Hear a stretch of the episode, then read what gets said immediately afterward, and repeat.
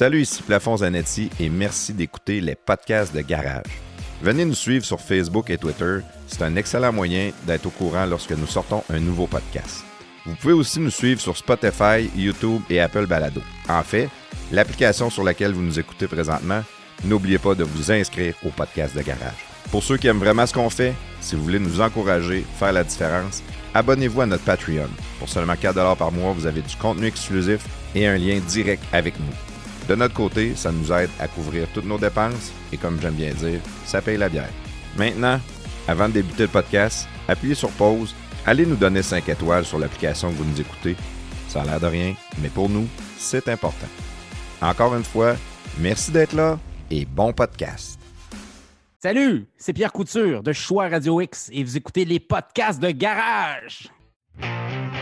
L'Association des routiers professionnels du Québec permet aux petites entreprises et aux camionneurs d'avoir les mêmes avantages qu'une flotte aurait accès. Comme exemple, un compte national pour des pneus, une assurance collective, ainsi que des rabais chez plusieurs partenaires. On parle également de comptes flotte majeure pour des pièces de véhicules lourds, de des rabais pour la téléphonie cellulaire. On parle aussi d'activités de lobbying. Autrement dit, si le gouvernement vient qu'à vouloir négocier des nouveaux règlements ou des nouvelles lois, l'association est toujours consultée et on est capable d'apporter votre point de vue directement au gouvernement. Comment devenir membre, c'est simple. C'est en allant sur Internet au arpq.org ou au téléphone au 1-877 956 2777. Vous pouvez également nous rejoindre sur Facebook sur la page Association des routiers professionnels du Québec. Salut prestateur! Salut Claude.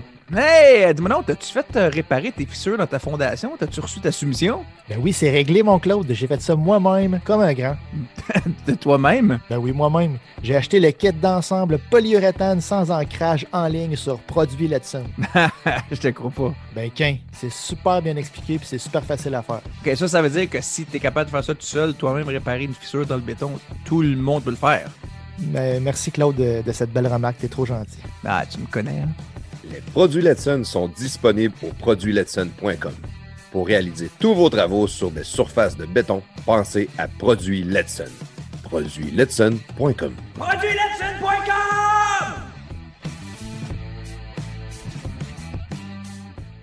Bonjour, ici Plafond Zanetti et bienvenue dans les podcasts de Garage. Je suis avec mon ami Claude Fortin et What? prestateur. What? What? Qu'est-ce qui se passe? là? là? Hey, c'est moi! C'est moi! Hey, là, je vais te muter, tu pars mal. Ouais. Ouais, la ça, vieille c'est- joke, hein? C'est pas drôle de faire cette joke-là tous les débuts de podcast. Non, mais là, c'est- tu à l'envers, la joke, là. Ah oui, je Dans ta face, prestateur. C'est ça qui arrive. Quand, quand tu te plains là, dans la préparation puis t'arrêtes pas de butcher sur notre travail, à moi puis plafond, c'est ça qui arrive. c'est Euh, rendu moi l'enfer, tous les autres hein. après. Ce qui nous fait vivre en dehors des podcasts, le monde ne le savent pas. Là. Non, il y a Je pense que la c'est puis- moi le bully dans la gang, mais c'est clairement le dictateur, euh, prestateur. Ben, C'est pour ça que prestateur est devenu le dictateur, puis toi, plafond, t'es devenu la diva. Hey, c'est vrai, on a un audio de ça, je l'ai pas sorti encore. Et moi, je suis rendu, la- moi, je suis rendu l'ami. Tout est l'ami? Et moi, je suis l'ami, toi, t'es la diva, puis on a le dictateur. Fait que ça, ça s'en vient pas pire. là. Ça se place, les choses. Là. Oui. Bon, comment ça va les boys? En forme? Ouais. Hey, je suis content, enfin, Montréal en zone verte? Hey, je suis content. Sac, ça, ça fait longtemps. Quoi. Mais là, je prends une chance. Peut-être que d'ici euh, le moment, là, ça va être rendu en zone verte. Ouais, on va voir. tu fais de la projection. Oui, j'essaie. Je prie. euh, un. Mais tu sais, zone verte, là, euh, ça, ça change rien, anyway. Là. On est plus proche de la ligne verte que de la zone verte en ce moment. Ouais, encore ouais, ton ouais. masque en face, puis t'es t'es encore Ouais. de plein de conditions pareilles en zone verte. Oh là là. Il se non, passe ça plein d'affaires de notre côté, nous autres, les gars. C'est de valeur pareil que nos podcasts, on, on- on les sort 4-5 semaines plus tard, comme on fait là. D'un autre côté, ça nous donne un break puis ça nous enlève un méchant stress parce que Ouais, ah, c'est dur de réussir à avoir du monde, c'est difficile de, de booker, de réussir à tout le, tout le temps avoir le monde en même temps. Fait que quand on réussit à en avoir, ben là, on enregistre, on enregistre, on enregistre. Euh, fait qu'il y a plein d'affaires qui sont sorties, euh, rendues au podcast que vous écoutez là.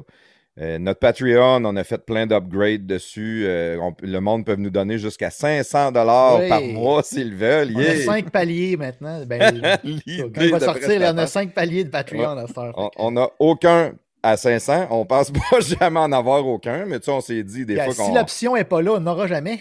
Ouais. Puis ton Hein? idée Bon. était bonne. Tu as dit des fois que quelqu'un a acheté euh, 10 000 bitcoins à 20 cents il y a quelques années. il est rendu archi multimillionnaire, il a de l'argent de trop, puis il veut nous encourager. tu sais. Ah oui, on, part, on a peut-être des auditeurs qui sont multi, multimillionnaires de, de Bitcoin. Fait que, Les boys, n'oubliez jamais, des fois, on sait jamais. Des fois, oui. on sait jamais, exact. fait que, mais là, tu sais, là, c'est sûr que dans cinq semaines, ça va être 4-5 semaines quand ça va sortir le podcast, ça va faire drôle, mais les, on va, les, les niveaux Patreon, là, il n'y a pas grand-chose de plus à part que tu peux juste donner plus d'argent si Tu peux juste donner plus d'argent. T'as rien de plus, dans le fond. puis, puis il y en a- il y en a aussi qu'à partir du niveau 2, c'est ou 3, Trois, Claude, va. à- à partir Claude, de 100 je- te l'annonce, Claude. Ah là, oui, tu ok, sais pas, nice. là? Il est pas au C'est que tu vas t'envoyer un, une chan- un bonne fête en, en chanté. Ah, ok. ouais. Que, en tout cas, là, tu peux pas dire non, là, c'est rendu sur le site web. Ben, que- ben, Excellente idée, les garçons. Mais j'ai pensé à ça. là, de ben intelligent. T'as réussi à enregistrer le monde, tu chantes bonne fête, là, puis là, tu, feras un- tu mettras un cue de tu changeras le nom à chaque Ouais. fois. Bonne fête, euh, Gilles. C'est Bonne ça. fête, euh, Gilles. Genre quelque chose de même. Ouais, ouais, excellent. Ah Excellent. oui, hey, t'as du talent, t'as du Ah talent. ouais, Ben ça va être naturel. talent. Ouais, merci. Bon. Euh, YouTube, euh, il y a plein de, de, de petits vidéos de production. On a-tu commencé à mettre le podcast intégral aussi sur YouTube? Ça, je suis pas au courant. Là, là, je autres sais pas avez- dans cinq semaines si on va l'avoir.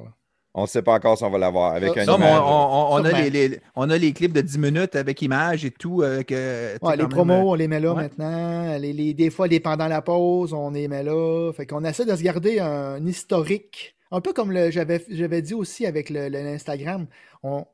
Avec Twitter, c'est dur de retrouver de des archives, hein, des vieilles affaires. Il faut que tu cherches longtemps, Chris, avant de trouver quelque chose. Tandis qu'avec YouTube, ben, toutes les vidéos vont être là.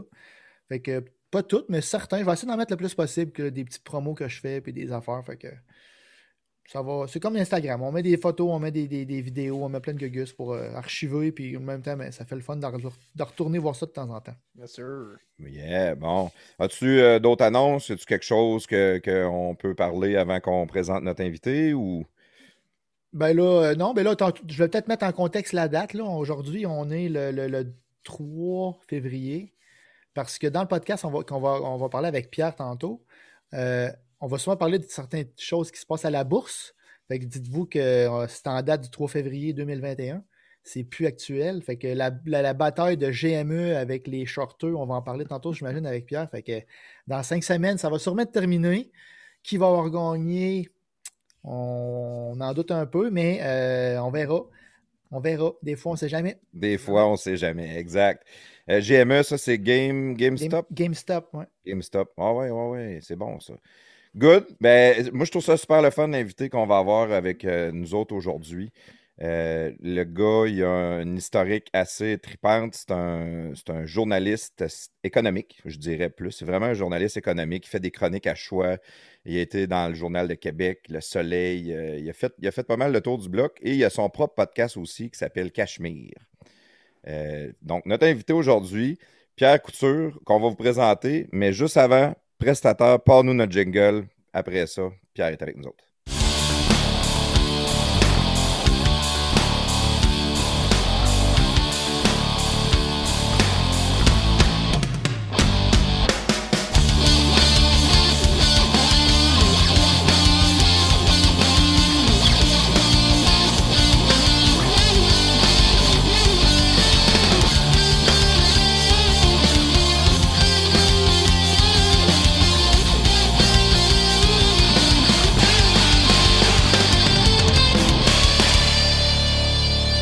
Pierre Couture, bienvenue dans les podcasts de garage. Ça va bien? Salut, oui, ça va bien, ça roule.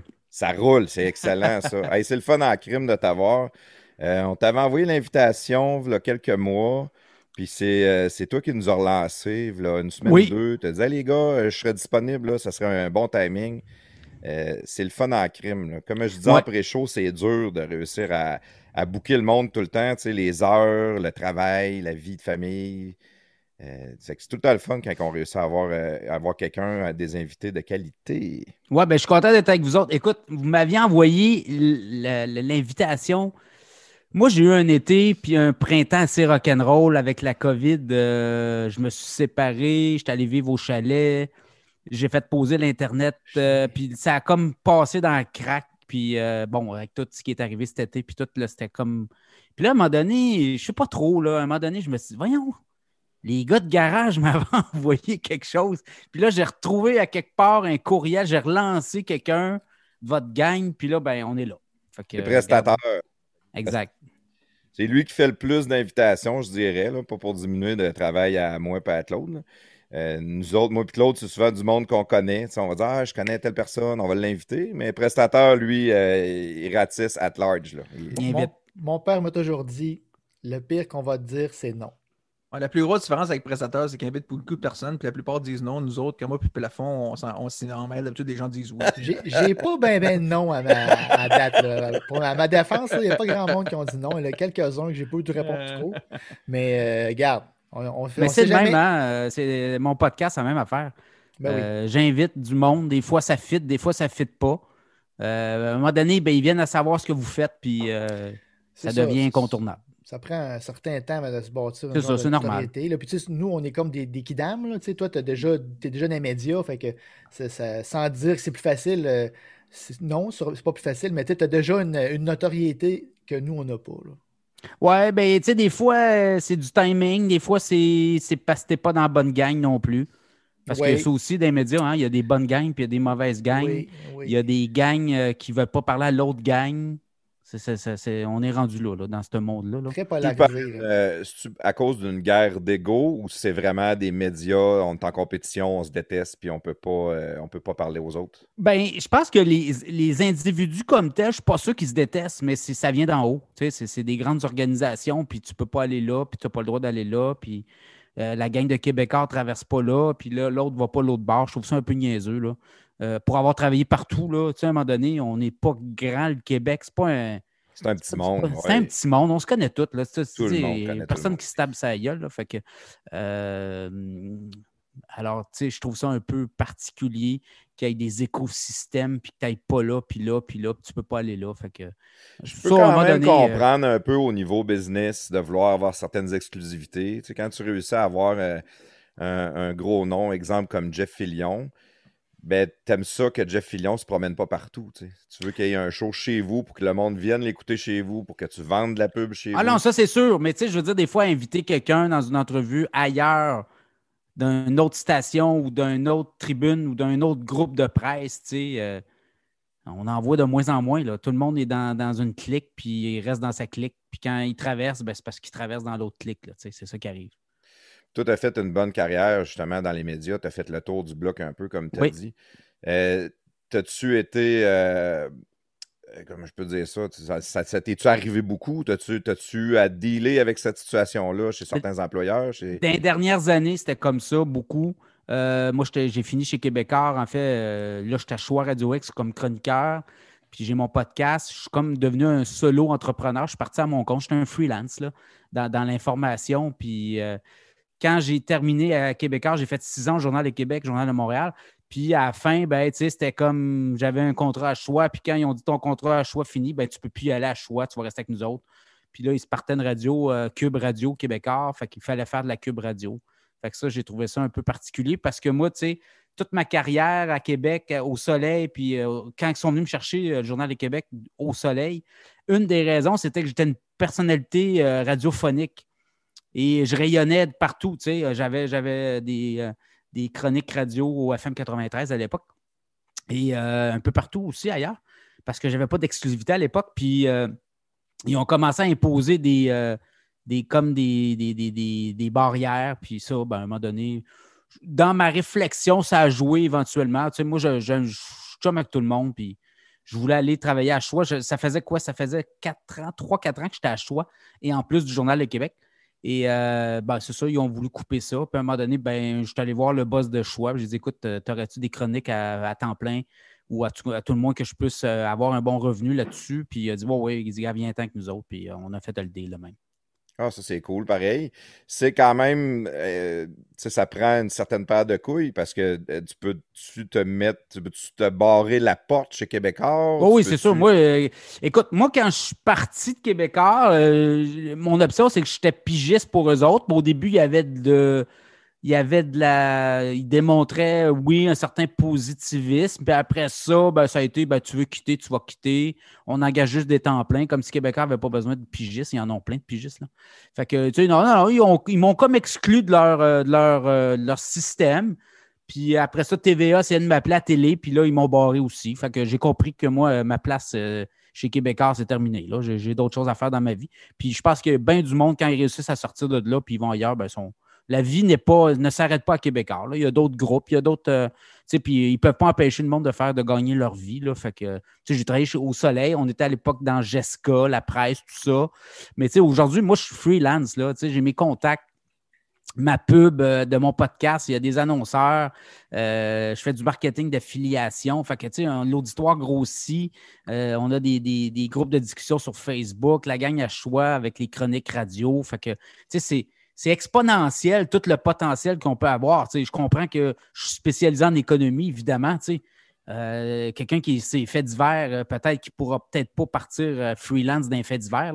Mais euh, tu sais, euh, moi, je le rends bien, puis j'en donne beaucoup. Là. Tout mon contenu est tout gratis, moi, sur mes plateformes. Là. Tu sais, ce que je vends, c'est de la pub, puis des petits. J'ai, une, lettre- une infolette financière et ça coûte 6 piastres par mois, un peu comme les Patreon, là, des patrons. Puis euh, les gens, ils, me donnent un 60 piastres par année, puis ils reçoivent à tous les semaines de l'information pour jouer à la bourse. C'est pas des conseils financiers, mais moi, je fais beaucoup de recherches, puis je leur envoie ça, tout ce que je trouve. Fait que, c'est des manières pour moi de me financer comme ça, comme ça, comme ça, comme ça.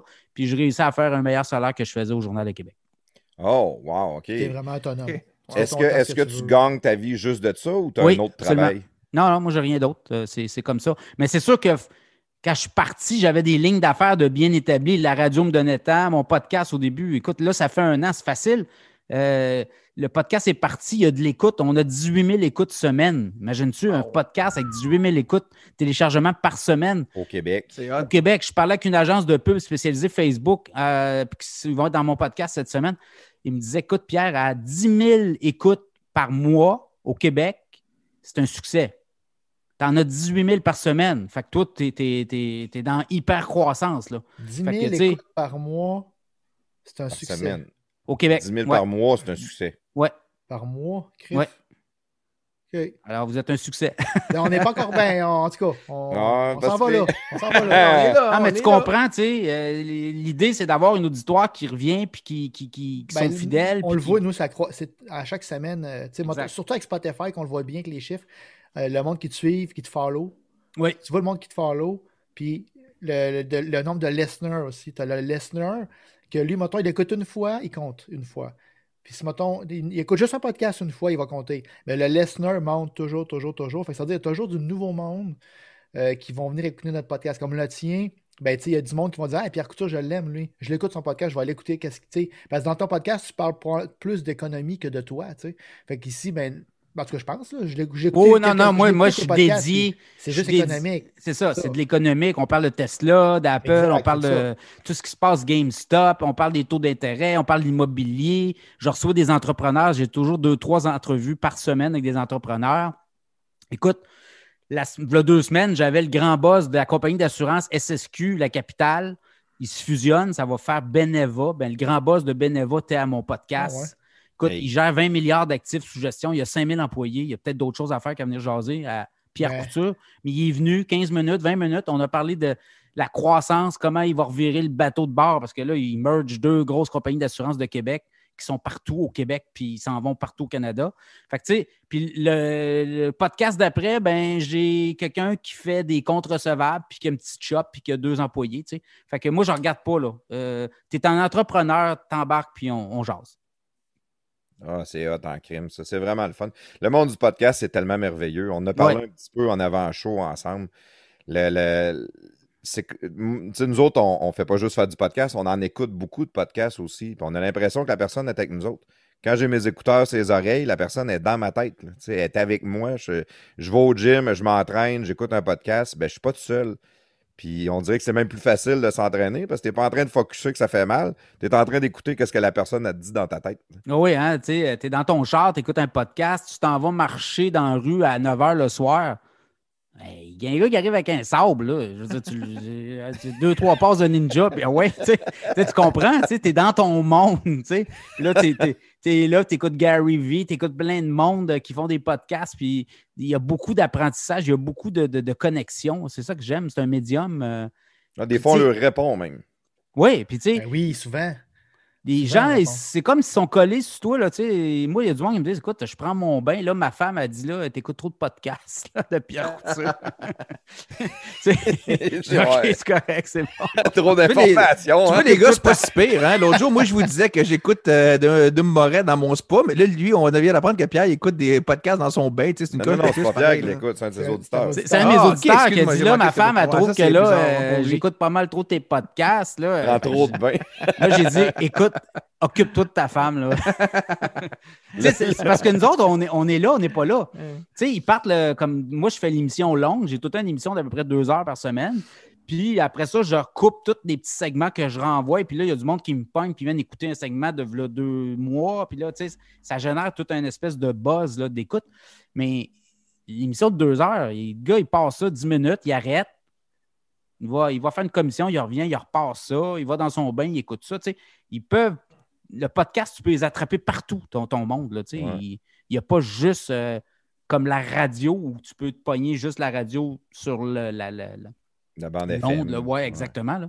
Tu, sais, tu peux réécouter des podcasts. Puis je pense, je regarde Radio X, il y a beaucoup de monde qui viennent télécharger. Les gens de Montréal là, qui n'ont pas de radio, euh, qui brassent un peu, là, ben, ils s'ennuient beaucoup là, de, de ce style-là. Ils viennent télécharger les podcasts pour justement l'écouter en balado. Depuis la COVID, je vois, euh, c'est Dominique Moret qui nous disait ça, je pense, au plafond, que les, les écoutes de Montréal, les voix avec les IP, là, ça a vraiment, une, ils Oui. ont vraiment augmenté beaucoup. Il a là. triplé ses écoutes, lui. Ben, Montréal et Québec, Montréal. hein, Montréal à Québec, l'antenne est forte.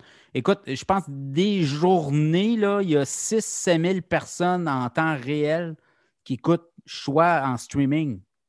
C'est du monde, là. Hey, Ouais. C'est du monde. Ça, c'est à part l'antenne que le monde sont à Québec. C'est du monde, de- même je pense que c'est 10 000 à un moment donné qui ont pogné aussi. Donc, c'est du monde de partout là, qui, qui écoute sur le, le stream, en- en- comment- par le web. Là. Ouais, ben c'est c'est ce que Dominique Moret disait, lui. Le, C'est le- fort. le streaming live, il était à 2000, euh, puis il est monté à 6000 depuis le début de la 8000, COVID. ouais. C'est ça, exactement. Puis effectivement, le- le- ils n'ont rien à Montréal. À Montréal, il y a un discours euh, tout du même bord. Ils pensent tous de la même façon. Ils ont tous le même type de radio. Fait que, puis euh, on est chanceux à Québec, dans le fond, en crime, d'avoir choix. Que tu sois d'accord ou pas, à, limite, ça amène une diversité. une- une diversité d'opinions. Mais oui. Puis regardez comment le gouvernement mène la guerre à choix parce qu'ils ne pensent pas comme tout le monde. Ils ont coupé la pub du gouvernement. Ça, c'est écœurant. Ça, c'est incroyable. dégueulasse. C'est incroyable. Tu peux pas. euh, Je veux dire, le gouvernement, là, c'est- le- la CAQ, c'est pas le gouvernement, c'est pas la machine, là, tu comprends? Ils sont élus, mais le gouvernement doit offrir des services, puis doit offrir de la publicité à tout le monde de la même façon. De la manière qu'ils traitent les auditeurs de choix puis les, les propriétaires de choix. euh, Ils ont fait euh, des menaces à une. euh, Ça, c'est vraiment c'est de l'ingérence C'est de la incroyable. Ils ont fait la- des menaces à une, une- une radio que Éric Duhem il devait aller faire une interview. Ouais. Puis ils ont dit euh, non, ben là, si Duhem va là, on te coupe tes pubs. Hey, c'est l'enfer, là. C'est vraiment de la, ça, là, la t'es- t'es petite pas- politique de, de, de, de Cuba, Calis, là. Ben, ça ressemble à ça. Là. Ouais, puis au-delà du chroniqueur du M, c'est en plus, c'est le gars qui se présente pour être euh, un parti Ben oui, compétiteur. c'est Eux ça, autres, c'est-.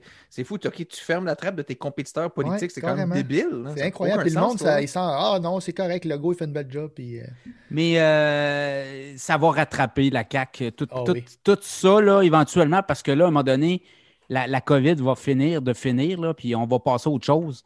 Puis toutes ces niaiseries-là qui ont fait de, de, de moves là, euh, un peu tout croche, là. Euh, puis puis, euh, pendant la COVID, là, ils ont fermé la boîte à bien du monde, là, de- dans, dans les hôpitaux, les médecins.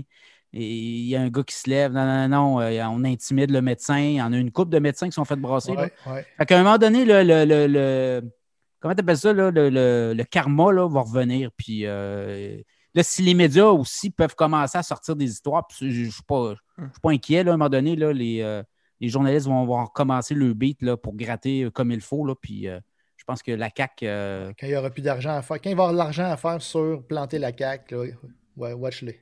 Ah, c'est ça, non, mais tu sais, à un moment donné, il y a comme une lune de miel, puis après ça, tu sais, regardez les libéraux de Jean Charest, au début, c'était fort, puis à un moment donné, Philippe Couillard, même chose, là, tu sais, il y a eu un- une année et demie à peu près, là, puis après ça, ça, ça- ça a dégringolé, là.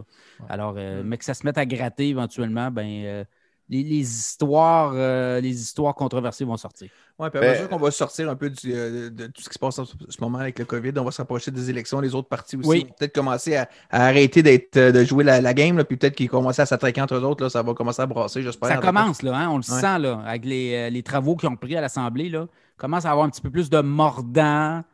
Commence à demander euh, pas mal d'affaires. Fait que, en tout cas, moi, je suis pas inquiet, là. C'est juste que. euh, Moi, je le suis, vraiment.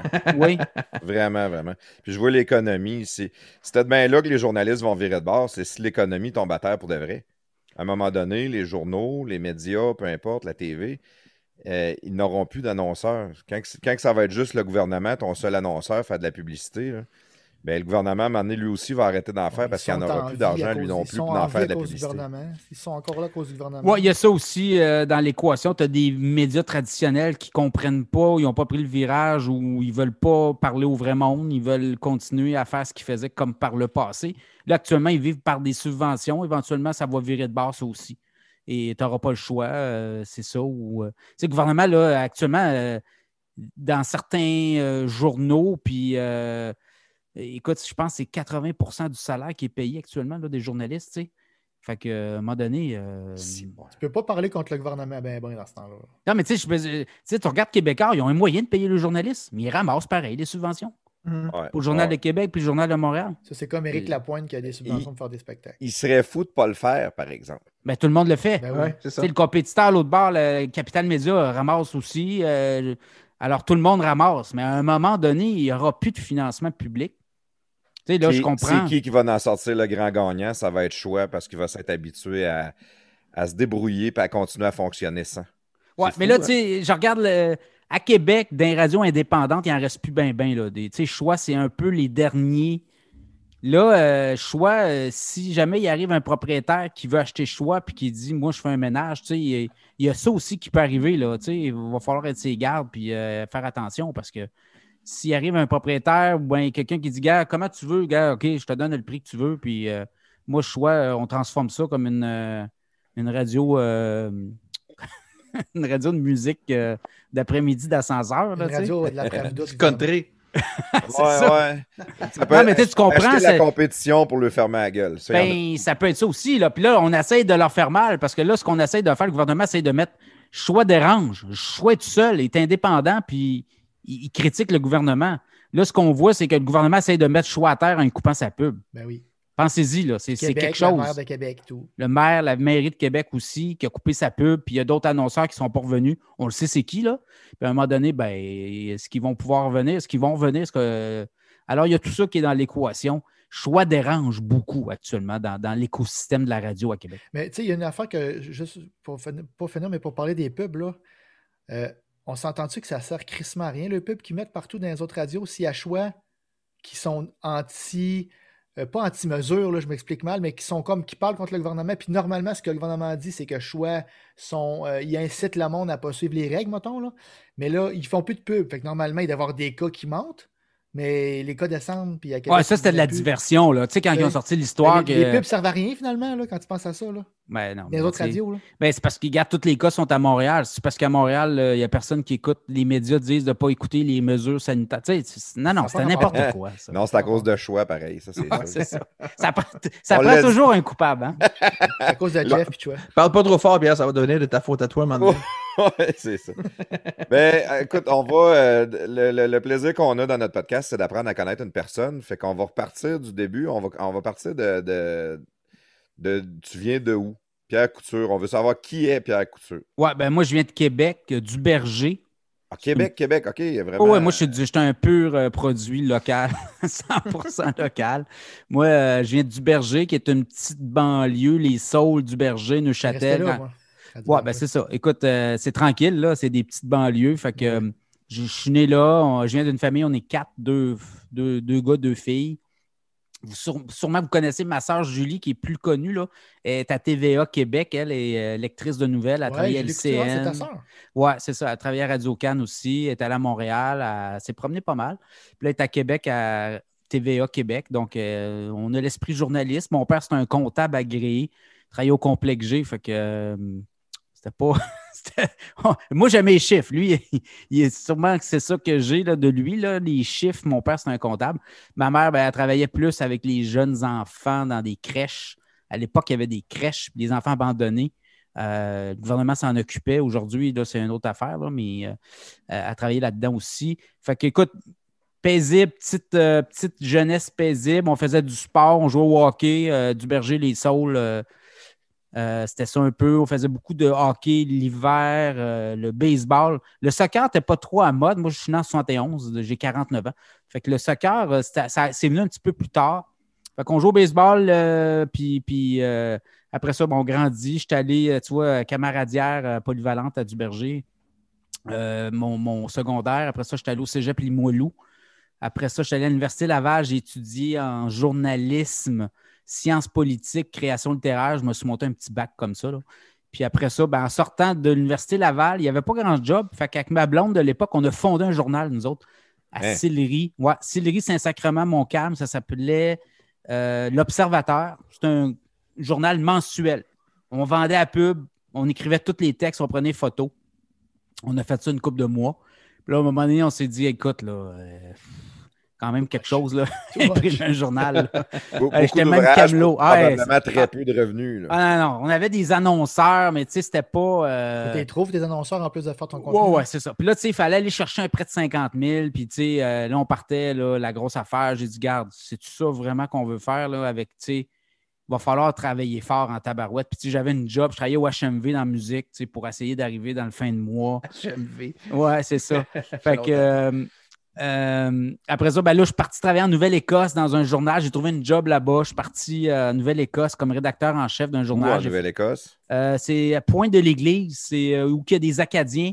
Point de l'Église, il y a une université francophone. Il y a des Acadiens en Nouvelle-Écosse pour Nouveau-Brunswick.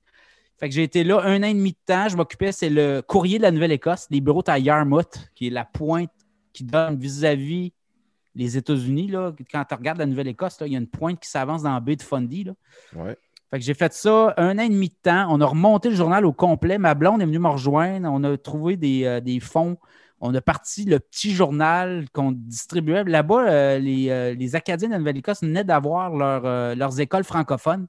Ils se sont battus pendant des années pour avoir droit à des écoles francophones et il l'avait obtenu. Fait qu'on avait des budgets. On a fait un petit journal qu'on distribuait dans les écoles pour les jeunes qui apprennent à lire en français parce qu'il y avait une génération qui avait sauté un peu euh, le français. Fait que nous autres, moi, je travaillais dans le courrier de Nouvelle-Écosse qui était le journal francophone hebdomadaire pour tous les francophones. Puis là, on est allé travailler là-dedans. Après ça, je travaillais à l'Acadie Nouvelle au Nouveau-Brunswick, qui était. c'était une coupe d'heure de char, mais là, c'était à Caraquette, c'est dans baie des Chaleurs. Le journal était là. Ça, c'est le journal des francophones du Nouveau-Brunswick, des Acadiens. Fait que ça, j'ai fait ça presque cinq ans. C'était bien, bien le fun, ça. Euh, les Acadiens, mes amis acadiens encore là-bas, euh, on a eu beaucoup de plaisir. Puis c'est là que j'ai appris le métier de travailler dans un quotidien comme journaliste. C'est le beat au day-to-day parce que c'est de la gymnastique, là, euh, écrire à tous les jours, puis t'en gosses un, puis là, il te répond, puis tu leur gosses deux jours après, C'est comme ça que ça marche. Fait que j'ai bien aimé ça. Et là, j'ai été là cinq ans. Ma blonde m'a suivi aussi. Elle a travaillé, elle aussi, dans les médias là-bas. Puis après ça, on s'est revenu à Québec. Puis écoute, je suis allé porter mon CV au soleil. J'avais travaillé dans un quotidien. Les autres, euh, ils cherchaient du monde. Le 11 septembre venait d'arriver les, attentats du 11 septembre 2001. Puis écoute, euh, je pense un mois, deux semaines après, ils m'ont appelé. On dit Ça tente-tu de rentrer euh, au soleil comme pupitreur? On cherche du monde. Il y a de l'ouvrage en mort. Fait que j'étais allé travailler, passer les tests, tout est beau, puis euh, on a, j'ai embarqué comme surnuméraire, puis un an après, on m'offrait un job euh, comme journaliste économique. Ah ouais. moi, je reviens un peu. Euh, on a fait on a fait de 0 à 35 ans, d'après moi, en, en 3 minutes. Là. Ta mère, moi, là, ta mère a travaillé dans la crèche. Je veux juste euh, savoir un peu plus là-dessus. Les enfants abandonnés, c'était comme un, orphelinat, dans le fond? Oui, c'était sur, euh, c'était sur chemin Sainte-Foy, en avant du collège, l'ancien collège Bellevue. C'était une crèche gouvernementale. Mettons, euh, une femme accouche, mettons, une femme, bah, c'est ça, une femme accouche d'un enfant, elle ne veut plus ou elle ne veut pas. Donc, elle donne à l'État. L'État doit quand même s'occuper de ces enfants-là. Donc, là, il y avait une crèche elle était péricultrice, donc c'était un métier qui s'apprenait. Là. elle s'occupait des enfants. Des fois, j'allais là, le soir, euh, il y avait une dizaine de couchés dans des chambres. Il y en, a, ah, il y en avait beaucoup, pareil. Oui, oui, oui, oui, oui. Et euh, tu avais aussi des bébés sidatiques, tu avais des enfants abandonnés, euh, jeune âge, c'était 0-2 ans à peu près. Là. Puis là, le temps qu'ils donnent à l'adoption, parce qu'il y a l'adoption au Québec, tu peux adopter des enfants que les parents ont rejetés. Donc, euh, le temps que les parents viennent les adopter, ben, ils restaient dans la crèche qui était là. Fait vraiment, ta mère, euh, elle avait. Euh, c'est parce qu'elle avait étudié là-dedans ou c'est juste Oui. parce qu'elle avait tellement trop un grand cœur que. Non, il y avait. À l'époque, c'était péricultrice. Aujourd'hui, je ne sais pas c'est quoi l'équivalent. Mais c'était. c'est, euh, écoute, elle travaillait dans les crèches. Là. Puis après ça, le gouvernement a fermé ça. Puis après ça, ça a été transféré à DPJ, je pense. Puis maintenant, les enfants, ils essaient de les garder euh, le plus longtemps possible avec les parents. Ça, Quand, euh, quand euh, quelqu'un veut vraiment se débarrasser de son enfant très jeune, mais il y a des familles d'adoption rapides là, qui, qui- qui arrivent. là, tu sais. Moi, j'ai Ouais, il doit avoir une liste. là. Il doit y avoir une Ouais. liste de noms. j'ai un ami Oui. qui en a adopté trois. C'est ça. Des, des fois, c'était pas des jeunes. là, il devait avoir. Tu sais, il y en a qui étaient genre 8 ans, 9 ans. là. Ouais, ça, c'est Mais- plus tard, mais elle, elle travaillait vraiment avec les bébés, les poupons, là, les Ouais. petits bébés. euh, puis elle les bordait, puis elle leur, donnait le boire. Puis euh, tu sais, c'était vraiment comme une nourrice. Là. Euh, My God. Je sais pas comment tu te sens quand tu réussis à en donner à une famille. Tu as comme un- une fierté, mais en même temps de la peine parce que tu ne le reverras plus ou tu t'en détaches quand même. Ouais, ouais, c'est ça. Elle, elle me parlait de, de ses petits, là, euh, comme si c'était leur enfant. Tu sais, elle, en a- elle en avait eu quatre, puis euh, c'était comme, elle revenait le soir, elle était le cœur brisé, il y en avait un qui était parti, il y en avait un autre qui, re- qui revenait, puis euh, c'était comme ça. Dans le c'est drôle qu'on parle des crèches parce que une couple de semaines, je parlais avec ma. euh, on parlait en FaceTime avec ma belle-mère, puis elle racontait que quand elle était jeune, elle venait pas loin de chez nous, il y avait une crèche dans le temps. Puis elle dit Ah, le dimanche, on, on faisait un peu de voiture, puis on allait voir les jeunes à la crèche, tu sais.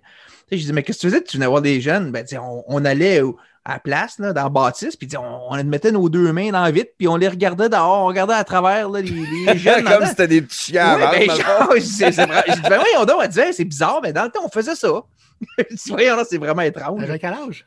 Ben, ma belle-mère, elle doit avoir euh, milieu, milieu de soixantaine, à peu près. Non, non, non, ouais, quand elle faisait ça, là. Ah, elle doit avoir euh, 8, 9 Elle ans, jeune. je sais Elle pas. était 7, 8, très 9, jeune, 10. ok. Oui, oui, elle, très- elle était jeune, ça doit faire ok. euh, 60 ans de ça. Ben, on allait là, puis on, on regardait les jeunes dans la fenêtre, là, les, les jeunes euh, qui n'avaient pas de famille. Là. Mais à, l'époque, il y avait beaucoup Wow. plus d'adoption de ce côté-là. Des fois, mettons que la mère, elle meurt. Ils faisaient des grosses familles, 10, 15, 20 enfants. Oh, il y en avait du à un moment donné, flou. la mère, elle meurt, puis le gars n'était pas capable de s'occuper des enfants, fait qu'il a donné. Il a donné à son frère, à son cousin, à- il a donné à tout le monde, puis euh, Ah, il, y avait une, il y avait une famille qui allait s'occuper d'eux autres. Puis il n'y avait pas de grossesse hors mariage non plus, fait que ça, ça, ça mettait beaucoup de bébés sur le marché aussi. là. Ouais, non, c'est ça. Puis, tu sais, moi, je regardais les cas. Euh, ma mère, souvent, ben, c'était des prostituées qui accouchaient. Ben, il fallait que l'enfant reparte. euh, hein, tu sais, euh, fallait repartir sa machine. là. fait que, euh, elle donnait l'enfant. Souvent, ben, c'était des cas de toxicomanie aussi. Euh, il y avait toutes sortes d'affaires. là. Euh, souvent, les bébés étaient à cocaïne, t'as- t'étais t'étais dopé à cocaïne. fallait qu'ils s'œuvrent. Euh, il y avait ça aussi. Hey, que- c'est hein, pas ça. que c'est triste. hein. Non, non, toutes sortes d'affaires de même. Là. Ah, Euh, ouais. Ça, c'était marquant. Moi, quand j'allais la voir, là, c'était sur le chemin de Sainte-Foy. Là, elle me disait Rentre, là, je vais te montrer un tel, un tel, un tel. Tu sais. Euh, il Elle était tout présentait couché, ses là. bébés. Elle me Ah, présentait ses bébés. Fait que, elle, était, elle était fière de ça. ah. Est-ce que- qu'elle est décédée, ta mère, aujourd'hui? Oui, décédé. Moi, mes deux parents sont décédés. Mon père est décédé, j'avais 16 ans. Puis ma mère est morte quand mon fils à moi, parce que moi, j'ai un fils de 13 ans, quand mon fils est né.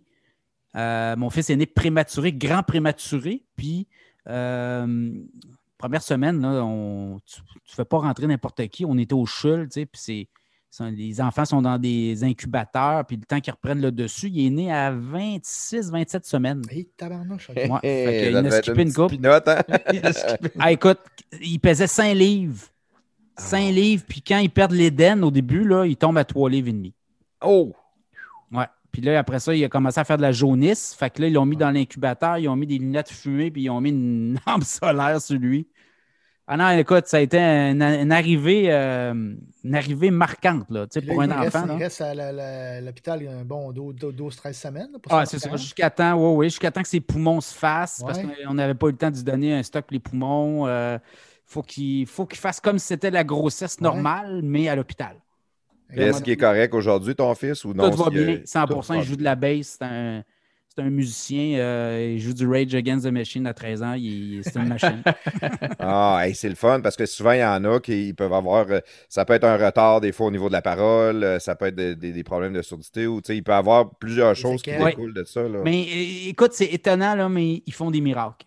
Vraiment? Oh, Ah, oui. écoute, ils vont chercher du 22 semaines, 21 semaines. Des fois, il y a de l'acharnement. Il faut faire attention parce que, sais, euh, t- t- à 21 semaines, 20 semaines, souvent l'enfant va avoir des séquelles tout le long de sa vie. Fait que ça, c'est une question qui te pose. Es-tu prêt à aller jusqu'au bout? Là, Nous autres, à 28 semaines, 26, je sais pas, c'était 26 ou 27, en tout cas, c'était près de 27, 28. Il, était correct, là. tu sais, C'était des cas, mais ça, une couple d'années, des 28 semaines, c'était. Il, mettait, il le mettait dans la boîte à chaussures, il ouvrait le poêle à bois ou euh, le poêle, puis il le mettait là, puis il attendait là, euh, que, que ça se passe, là, mais. et non, non, écoute, euh, ils font des miracles. À cette heure, au CHUL, là, ils sont équipés. euh, on- le centre mère-enfant, c'est incroyable Ouais. comment il y a. Mes deux enfants sont nés là, moi. puis Ouais, moi c'est impressionnant. Ah oui, c'est impressionnant. Puis ils s'occupent d'eux autres. Fait que euh, mon fils, c'est ça. Ma mère, quand elle est décédée, ben, elle l'a vu une fois ou deux. Là, tu sais. elle l'a pris d'un bras. On a des photos de ça. Puis après ça, elle est partie. euh, elle est arrivée à, à bloquer. Là, elle a eu des, euh, des, des complications au niveau de- des artères. Mais euh, écoute, euh, mes parents sont partis. Puis euh, c'est ça, avec mon fils, ben, on se rappelle les, les bons moments euh, avec, avec sa grand-mère. Son père, son grand-père ne l'a pas connu, c'est sûr. Mais ouais, t'avais 16 ans. C'est jeune en crime pour Ouais. perdre son père, ça pareil. Ah oui, ça aussi, Ouais. tu sais. Mais tu sais, à un moment donné, euh, euh, on arrive à se faire euh, une tête, euh, on est des orphelins, tu sais, on va tous mourir orphelins à un moment donné. Là. Fait que il y en a c'est plus tôt, il y en a que c'est plus tard. Oui, c'est sûr. Ton père, lui, t'a dit, là, il était comptable au complexe G. C'était-tu des, des bobèges ou c'était quelqu'un qui était extravagant? Parce que là, il y a deux de ses enfants qui travaillent dans les médias, puis que ah, vous faites Ah, des spectacles d'une certaine manière. Ah, c'est un gars de party. Lui, euh, lui c'était un tripeux de musique. Il avait à peu près, euh, il devait avoir une collection d'à peu près 1500-2000 vinyles. Hein, voyons. Fait que moi, je partais avec, là, le samedi matin, on partait, on, allait- on faisait la tournée des disquaires.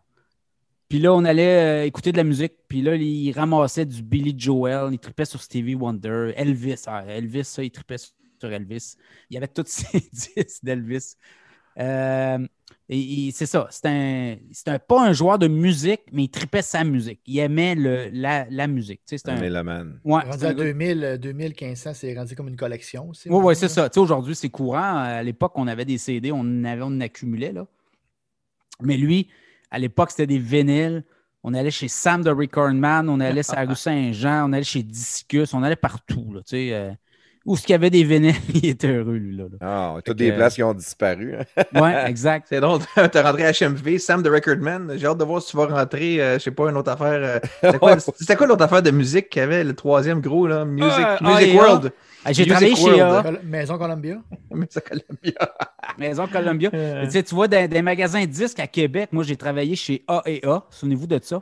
Non, Et- C'était l'ancêtre. Après ça, il y a eu. euh, C'était quoi l'autre compagnie de disques là, qui a remplacé A&A? Il y a eu HMV. A Music World. Music World, c'est ça. Après ça. Ça, Music World, je n'ai pas travaillé pour eux autres. J'ai travaillé pour A&A. Après ça, j'ai travaillé chez Aventure électronique à Laurier. En bas, il y avait, il y avait Aventure électronique, puis il y avait un ancien, il y avait un discus qui avait fermé. Puis il y avait euh, Aventure électronique avait pris le local du discus, puis il avait fait des disques. Puis la gérante du discus à l'époque, c'était elle qui avait la, qui s'occupait de la gérance du magasin de disques d'Aventure électronique. Mais on vendait des disques à pelle. Tu sais, à. Laurier, Québec, en bas, où il y avait l'aventure électronique, en bas des escaliers roulants. Là. Écoute, le monde rentrait, ils pensaient qu'ils étaient chez Discus, eux autres. C'est le Walmart qui est rendu là, c'est ça? Ben, je pense que c'est un Stokes ou quelque chose de même en bas. Là, Ah, euh, Ok, oui, oui, oui, oui, oui. Puis écoute, là, j'ai travaillé là deux, trois ans, une couple d'années. mais on avait du fun parce que la gang, l'autre bord, vendait des, des, des- des systèmes de son. Puis là, ils traversaient, ils donnaient toujours des disques gratis au monde. Fait que là, on, on faisait écouter des disques au monde, mais on en vendait des disques. C'était incro- incroyable. Puis là, après C'était ça, des CD que tu vendais. Là. Oui, des CD, c'est ça. Ouais. Des CD, des cassettes. Euh, les joueurs des Nordiques, quand les Nordiques jouaient à Québec, puis écoute, les équipes adverses y arrivaient à Québec, qu'est-ce qu'il y avait à faire? Fait qu'ils s'en venaient tous magasiner à Fleur de Lys, euh, voyons, à Laurier, Québec, Place Laurier. Fait que là, les joueurs venaient, rentraient et achetaient des disques. Là, à un moment donné, j'avais vu euh, Yaromir Yaguer euh, à l'époque, des premières années euh, de, de euh, avec les Pingouins. Les Nordiques étaient encore dans la Ligue nationale à l'époque. Fait que, T'avais quoi? T'avais à peu près 18 ans? Ouais, j'étais à l'université, c'est ça, Université. 19 ans, 20 ans. Là, Hey, ça doit être trippant à tabarnak pour un kid, là. Pareil, Ouais. d'avoir tes, tes- tes héros, tes vedettes à venir dans ton magasin. là. Ouais, puis après ça, j'ai travaillé au HMV à Fleur de Lys, magasin de disques. Puis là, ça, ça euh, HMV quand même, euh, tu sais, Steve Harris venait euh, magasiner. On était à côté du Colisée, fait que les vedettes venaient toutes magasiner, rentraient, signaient. on envoyait pas mal. Puis euh, ça, c'était le fun. HMV, écoute, c'était pas payant parce qu'on achetait tout le temps, nos, toutes nos payes passaient d'un disque. Un disque, ouais, in and out. Ah, écoute, on tous avait des des passionnés rabais. qui travaillaient là, pareil. C'est ça Oui, qui est malade. C'est ça. Puis on avait des shows gratis parce que HMV avait des, des backstage, avait accès aux artistes. Fait que euh, c'était comme ça qu'on pouvait rencontrer nos, nos- nos- nos artistes vedettes. Là. Puis euh, écoute, on brûlait. des belles rencontres? As-tu des artistes qui t'ont marqué que, que tu as vu? Oui, les gars de Collective Soul, notamment. Euh, J'avais été chanter euh, les gars de Maiden. ils- à un moment donné, on, on avait eu des billets pour aller voir Maiden. Puis, tu sais, il y a une tune, c'est Evan Can Wait, je pense. Il y a une chorale. Ils me font monter du monde sur le stage. Fait que, il y avait une promotion avec les gens d'HMV. On s'était tous organisé une gang, puis on s'était ramassé sur le bord du stage avant la tune. On est monté sur le stage, chanté autour de Steve Harris qui chantait, tu sais, qui faisait, on faisait les bacs vocales comme une chorale. là. Ouais. Fait que ça, c'était les gros highlights là, de. Hey, c'est sûr, ça doit être trippant. Ben, ouais, c'était bien trippant. Fait que Fait que ton, tu- père, ton père, lui, c'était un mélomane. Toi Oui. aussi, à ce que j'en conclus, euh, Oui. de musique, t'es t'es un maniaque. Là. Ouais, ben moi, je joue de la guitare. tu sais, J'ai joué dans un band. je suis dans la... On a fait la tune avec euh, le house Dans- band ouais, de le- Radio le X. band de Radio X. hein? C'est ça. Fait que euh, j'ai fait du bar longtemps. Je peux pas dire que j'étais un grand guitariste. Euh, j'ai vu des. Puis j'ai joué avec des gars pas mal plus hauts que moi, mais euh, moi, j'aimais, j'aime l'esprit de gang dans un Ouais. band de musique.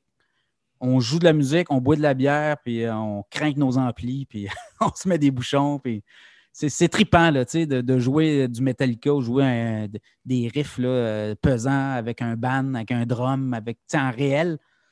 Fait que euh, j'ai fait ça. j'ai- joué à, l'époque, j'étais à l'université, on faisait du bar, j'étais avec des, un band. On, on jouait dans un bar de motards, on avait bien du fun. euh, entre les deux ponts, là, c'était le beauté du salon. Souvenez-vous de ça? Entre les En deux bas, ponts. en bas, là, sur le bord Ouais. de. euh, T'es ouais. pas venu le sans limite après ça? Ouais, il y a eu toutes sortes d'affaires. euh, C'était un bar de danseuses. Puis, euh, ouais, il, le y sans avait un, limite, c'est ça. il y avait un bar, il y avait un bar de, de- de rock à côté. Là. Nous autres, on jouait au bar rock, évidemment. Mais tu sais, Je jouais pas dans, dans, dans l'entraque de, de, de, de Jessica ou euh, en- Heather? euh, deuxième Alors. set de. Alors, voici Ah. Pierre euh, pour la deuxième partie du spectacle à Jessica. non, non, c'était sérieux tout le temps, nos affaires. Là. Fait que, euh, fait la vie de bar, j'ai vu c'était quoi musicien aussi, mais tu j'étais à l'université. Moi, mon but, c'était de, de- de- faire autre chose, d'être journaliste ou de, faire une carrière dans, dans les communications. Mais mes chums musiciens, j'ai un chum musicien, lui étudie le drum à Drummondville, puis aujourd'hui, il y a une école de musique en Plisson. Fait que, tu sais, euh, ma gang de musiciens, je les vois encore. Il y a des ingénieurs là-dedans, toutes sortes de monde. Fait c'est bien le fun. Puis aujourd'hui, ben, la musique encore, tu sais, avec des bands, c'est le fun.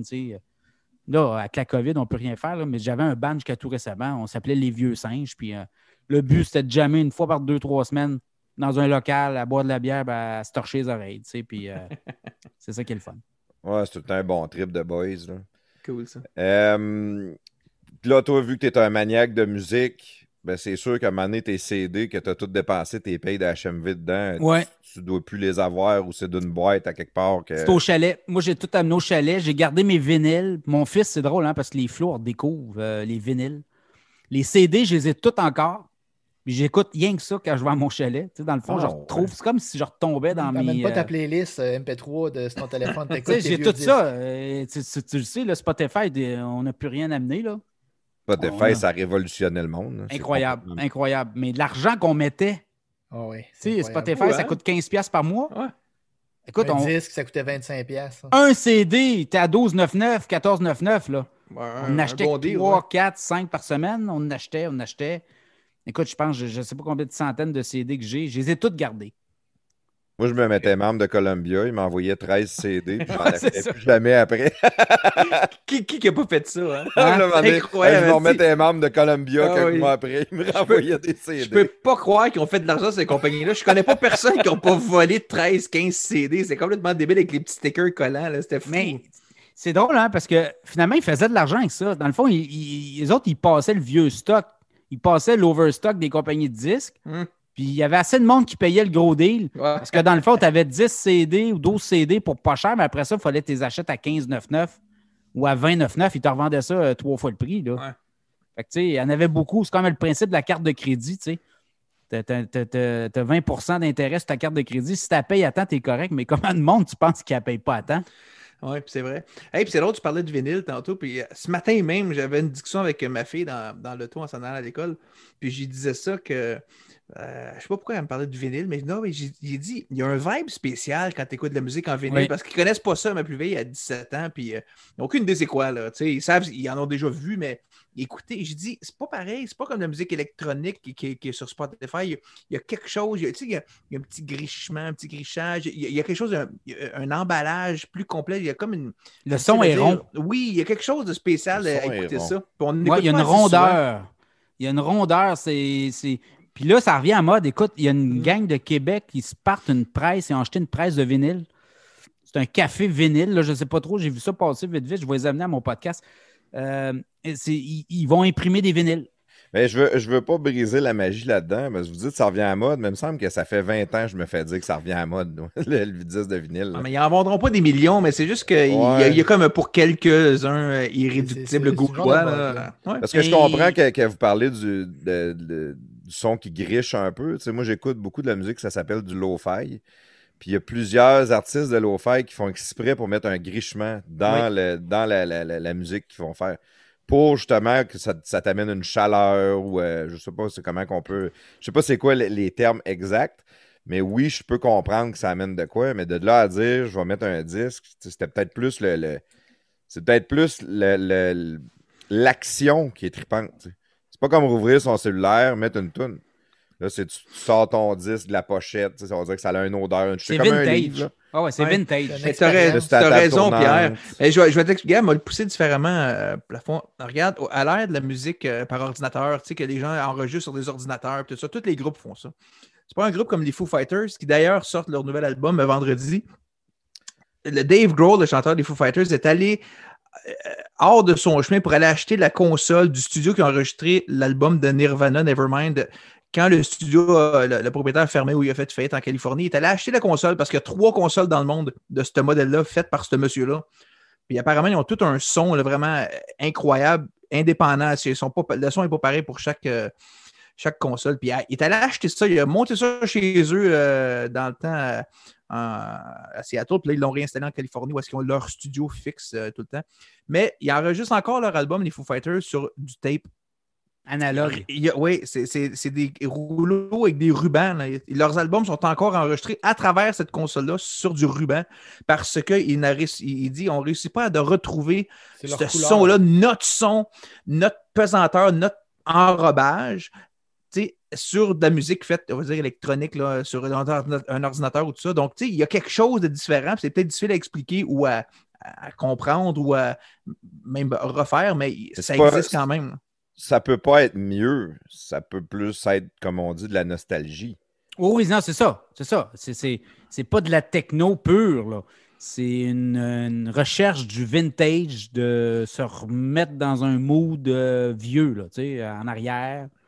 C'est recherché, hein, chez les jeunes notamment. Là, les... Moi, je regarde mon, mon kid, on rentre chez Archambault ou quand on va euh, dans des magasins ou qu'il y a des magasins de 10, et il me fait penser à mon père, il court après les racks de 10. Hey, c'est hot pareil, ça. Ah ouais, fait que le, le- le vinyle qui reviendra à mode pour une autre fois. Ben, l'an passé, aux États-Unis, l'an passé, là, les ventes de vinyle ont surpassé les ventes de CD. C'est-tu parce que les ventes de Oh, CD ont vraiment plongé? Oui. Les Il y en ventes a de plus, ouais, ont monté. Mais si tu regardes ces sites internet de chaque groupe, quasiment chaque groupe qui sort un album sort des versions en vinyle. Oui. Euh, tu oui. peux l'acheter. Il va coûter 35$ ton vinyle, mais tu peux l'avoir en vinyle si tu Ah, le désires. ouais. Ouais, Ouais, il y a c'est- des c'est collectionneurs. C'est des Ouais, il y collectionneurs. a plus hein, de c'est- collectionneurs de vinyle que de CD, je pense. Oui.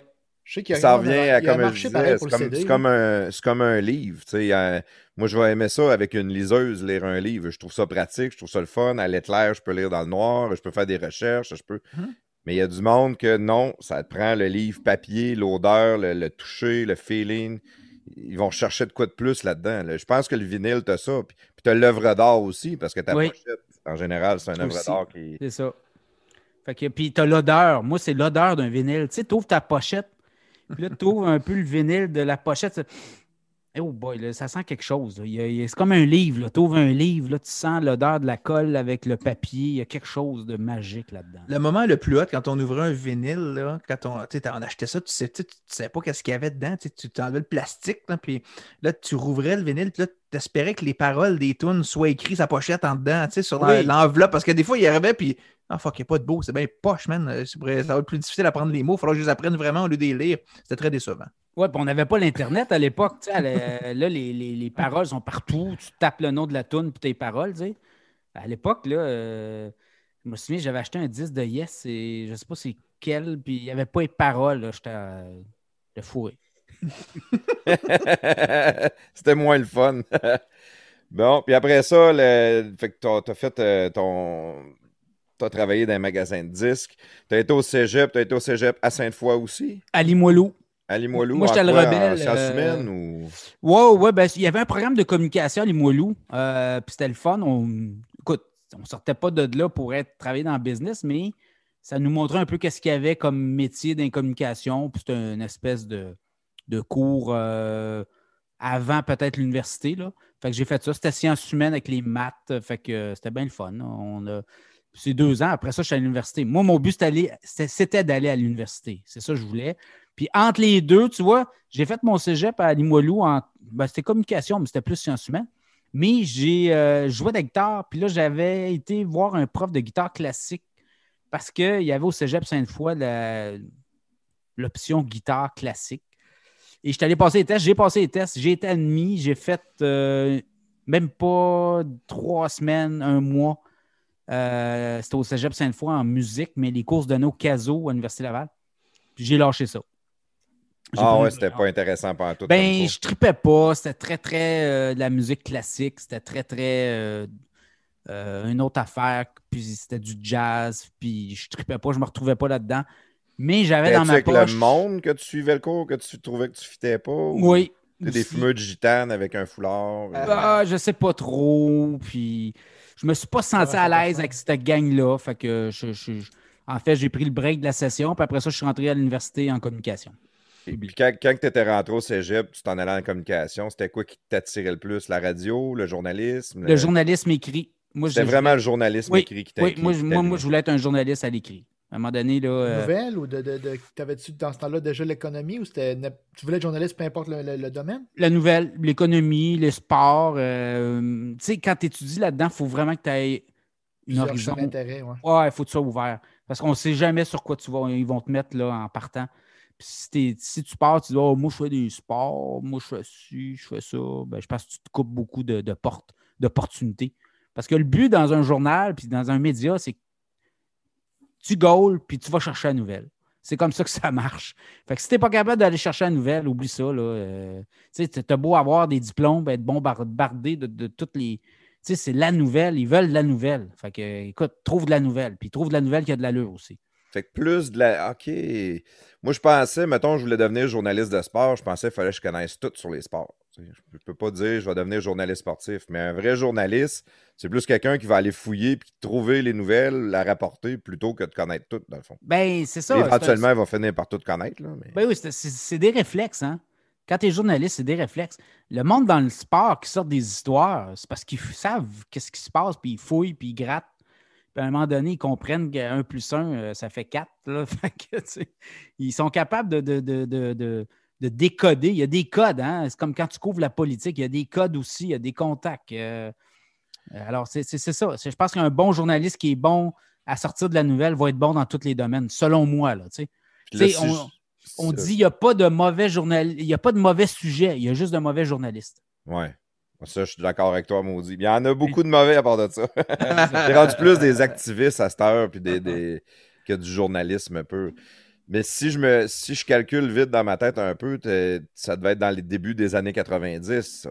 Oui, moi j'ai étudié à l'Université Laval en 89 à 80, ah non, euh, 90, 92 à peu près. Là. Fait qu'il n'y avait Ça. pas Internet. T'es vraiment de la vieille école, la, la- la- la façon pure de faire du journalisme. En fait, en fait, j'ai étudié de 92-95 à l'Université Laval et je me souviens, là, on avait des Mac, tu sais, les Mac, là, euh, Carré, là. Les Macintosh. ouais. carrés avec une poignée, là.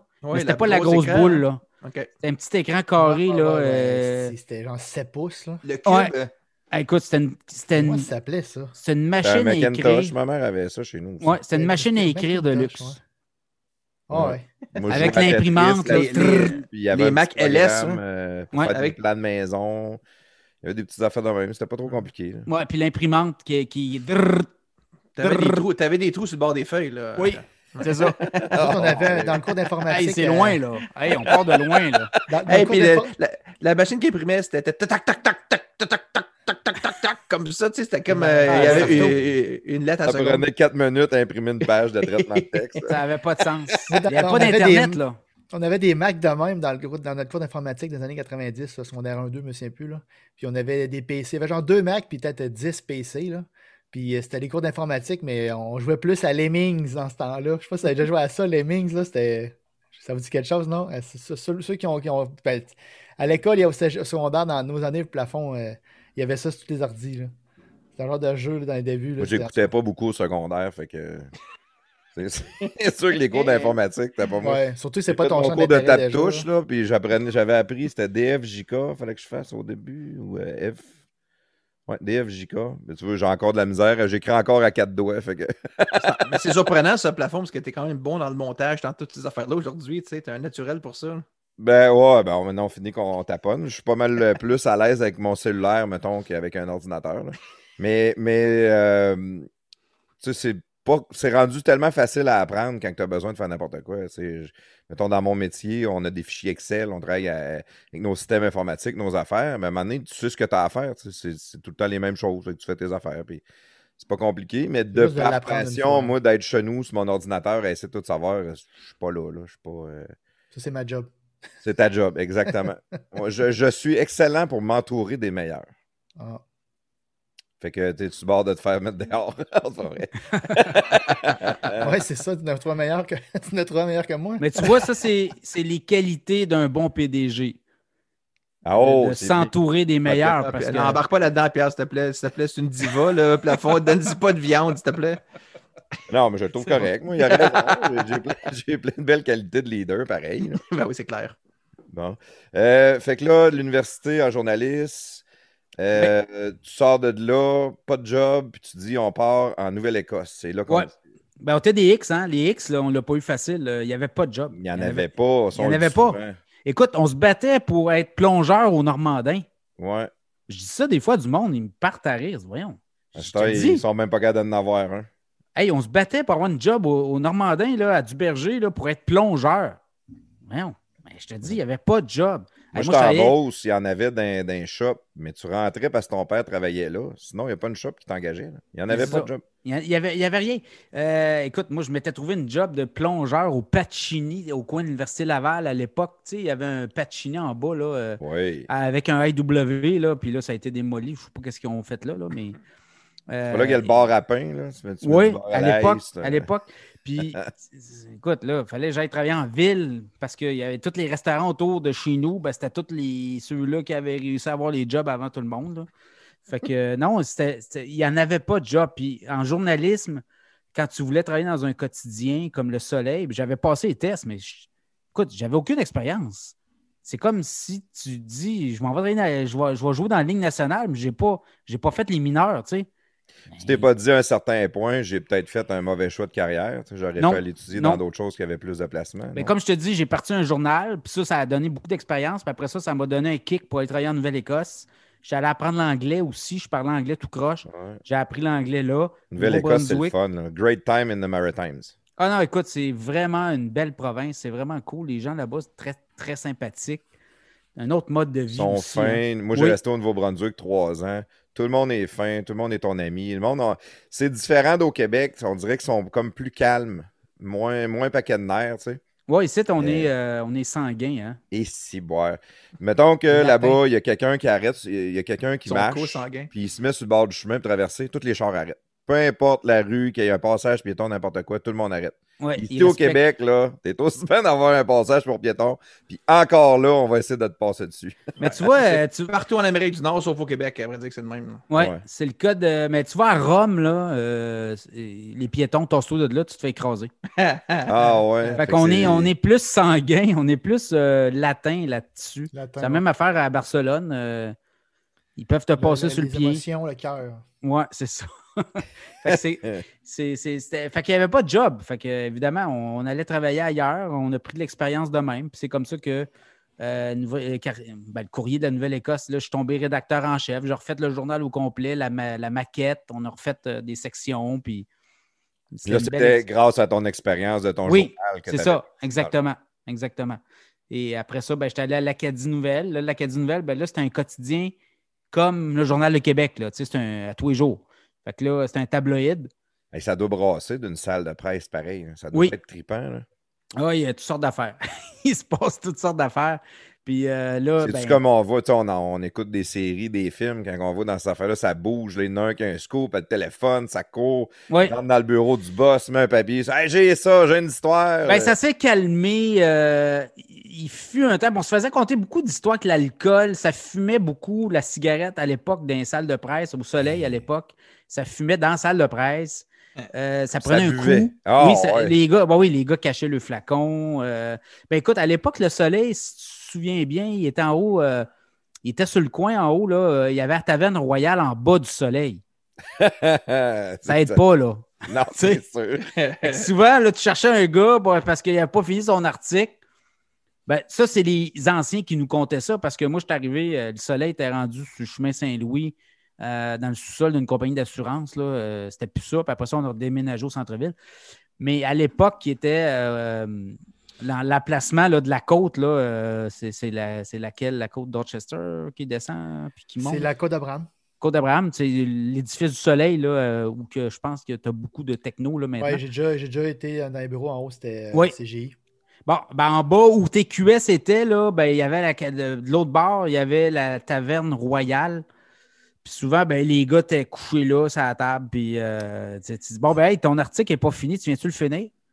Fait qu'il pognait le gars, remontait le gars en haut.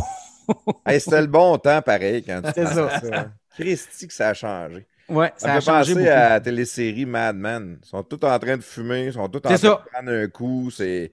Hey, aujourd'hui, tu peux plus faire ça nulle part. là. Nous autres, part. si j'amène mon flasque à la job, je me fais mettre dehors. C'est. C'est 100% interdit. C'est sûr qu'aujourd'hui, avec les lois pour les permis de conduire, toutes ces affaires-là, ça, ça a apporté du changement, là, mais Oui. quand même. Quand Fait même. que, libre, hein? Ouais, fait que euh, après ça, l'Acadie Nouvelle, quand j'ai travaillé là, 4-5 ans, après ça, euh, ben, en Acadie, euh, la tasse aussi, ça, ça y va. là. Le jeudi soir, nous autres, on travaillait du lundi au vendredi, du, du dimanche au jeudi.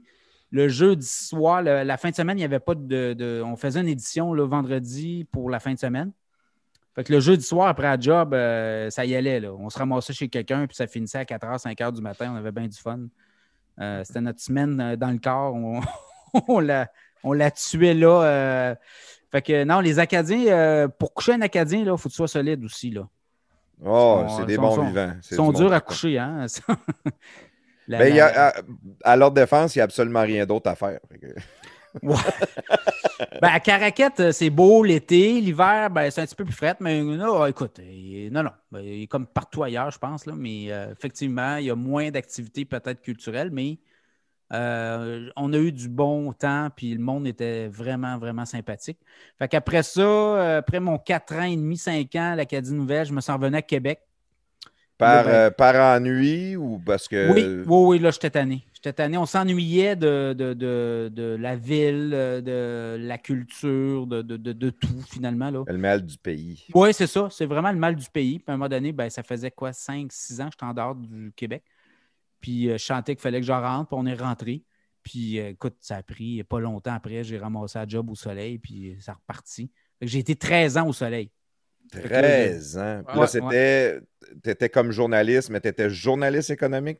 Ben, au début, on rentre comme pupiteur. euh, comme je te dis, dans les médias, il faut que tu rentres par une porte. Fait que tu ne regardes pas à la porte, puis tu rentres, puis tu essaies de leur montrer que tu es capable d'aller chercher la nouvelle, puis d'être euh, d'être sa, sa news. J'étais pupiteur. Fait que dans le fond, quand tu es au pupitre, Ouais, tu t'occupes, tu montes les pages dans, dans le logiciel parce que les journalistes écrivent des textes. Toi, tu fais les titres, tu mets l'article, tu mets la photo, tout en informatique, là. Et euh, tu fais la correction, puis après ça, tu envoies ça pour l'impression. Fait que, euh, à l'époque, le soleil, là, euh, on était grand format. Non, non, écoute, il y avait du stock. Euh, les attentats du 11 septembre venaient d'avoir lieu. Fait qu'il y avait plein, ça bougeait beaucoup, là. Fait que c'était vraiment, vraiment stimulant. Euh, à l'époque, je travaillais, tous les jeunes, puis non, ça, ça, il, embauchait beaucoup. C'est ça qui était le fun. Il la presse. beaucoup aussi, ce journal-là. Ouais, la presse avait acheté le soleil. Souvenez-vous, à l'époque, là, 2001, 2000, 2001, Alain Dubuc, qui était le rédacteur en chef du Soleil, euh, il n'y avait pas de limite. On va, on va dépenser, puis on va investir dans le journal. Ça a duré deux ans, trois ans. Ouais.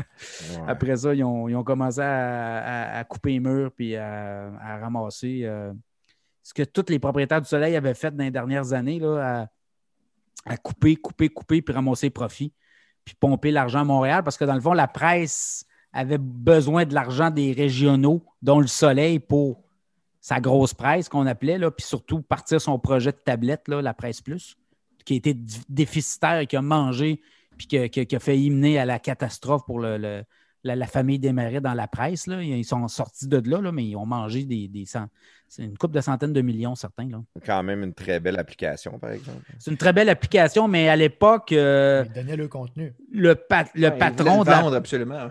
Oui, c'est ça. Le patron de la presse, euh, c'était Guy Crevier, c'était Dead or Alive. Là. Tu sais, Lui, il a vécu, c'était ça ou rien d'autre. Puis euh, il n'y a pas, tu sais, c'est pas ça aujourd'hui qui fait que tu sais, la presse aujourd'hui est rentable là, là, parce qu'il y a des subventions aux journalistes. Là. Ouais, ben c'est la première fois qu'ils sont rentables depuis plusieurs, plusieurs années. ça. Ils s'en vendent malgré les subventions, c'est très drôle. là. Ouais, c'est ça. Fait qu'eux autres, ils veulent pas tant que ça arrête le COVID, finalement. Ben, eux autres, euh, je sais pas, il faudrait leur demander. Mais, la question, c'est je pense. On pourrait croire que. Ouais, ben, tu sais, il y a beaucoup, beaucoup d'insatisfaction. Euh, Est-ce que dans le modèle actuel, si- s'il n'y avait pas de subvention, ils ne seraient pas rentables. là. Je veux dire, ils mangeraient leur. leur- leur- Écoute, le, le propriétaire qui était là, les démarrait, on, s'en- on dit, on met 50 millions, c'est fini. Arrangez-vous. Ils l'ont mangé de 50 millions, en tout cas, ils ils l'ont sûrement euh, dépensé pas mal. Là. Fait que là, c'est des subventions pour les, les salaires des journalistes. Fait qu'on est rendu là. Viablement, est-ce qu'ils sont, ils vont être capables de revirer le, le- le bateau de bord? Ça va être tough là, pour les salles de presse, là, payer des journalistes, euh, beaucoup, beaucoup de journalistes. Il faut que tu aies des revenus. Des gros là. salaires, là. C'est des gros salaires, mais c'est beaucoup de dépenses aussi, là, tu sais. Fait que. Ah non, c'est. c'est- Je ne sais pas comment, tu sais, Radio Cannes, nous autres, sont financés par l'État, puis ils vont chercher de la pub en plus. En plus. En plus, ils viennent gruger dans la tarte publicitaire des autres médias qui essaient de se battre en même tal qu'eux autres, mais les autres sont full subventionnés. Les autres ne sont pas, subventionnés. Tu sais, les radios, c'est pas subventionné. là. C'est ça. Peut-être on Québécois parle, on parle de avec beaucoup de la, la journaux bande, là, mais- déficitaires. Euh, ça peut pas être parce qu'il me semble qu'ils sont loin du monde. Tu sais, le- le- quelque chose que le monde déteste, c'est des donneurs de leçons. Oui. Faire donner des leçons, ça ne nous intéresse pas. Puis on n'est pas intéressé de lire quelqu'un qui se pense au-dessus de nous autres. tu sais. C'est là que Choix a réussi à passer comme média, d'être égal au peuple au lieu d'essayer de se tirer un rang et de dire Hey, nous autres, là, euh, nous autres, on a compris, puis pas vous autres, on va vous l'expliquer. Ouais, ben, peut-être des leçons à apprendre de tout ça, là, tu sais. Je pense pas que sur le même ton que choix, tu peux répliquer des choix partout, là, dans la radio. Non, non.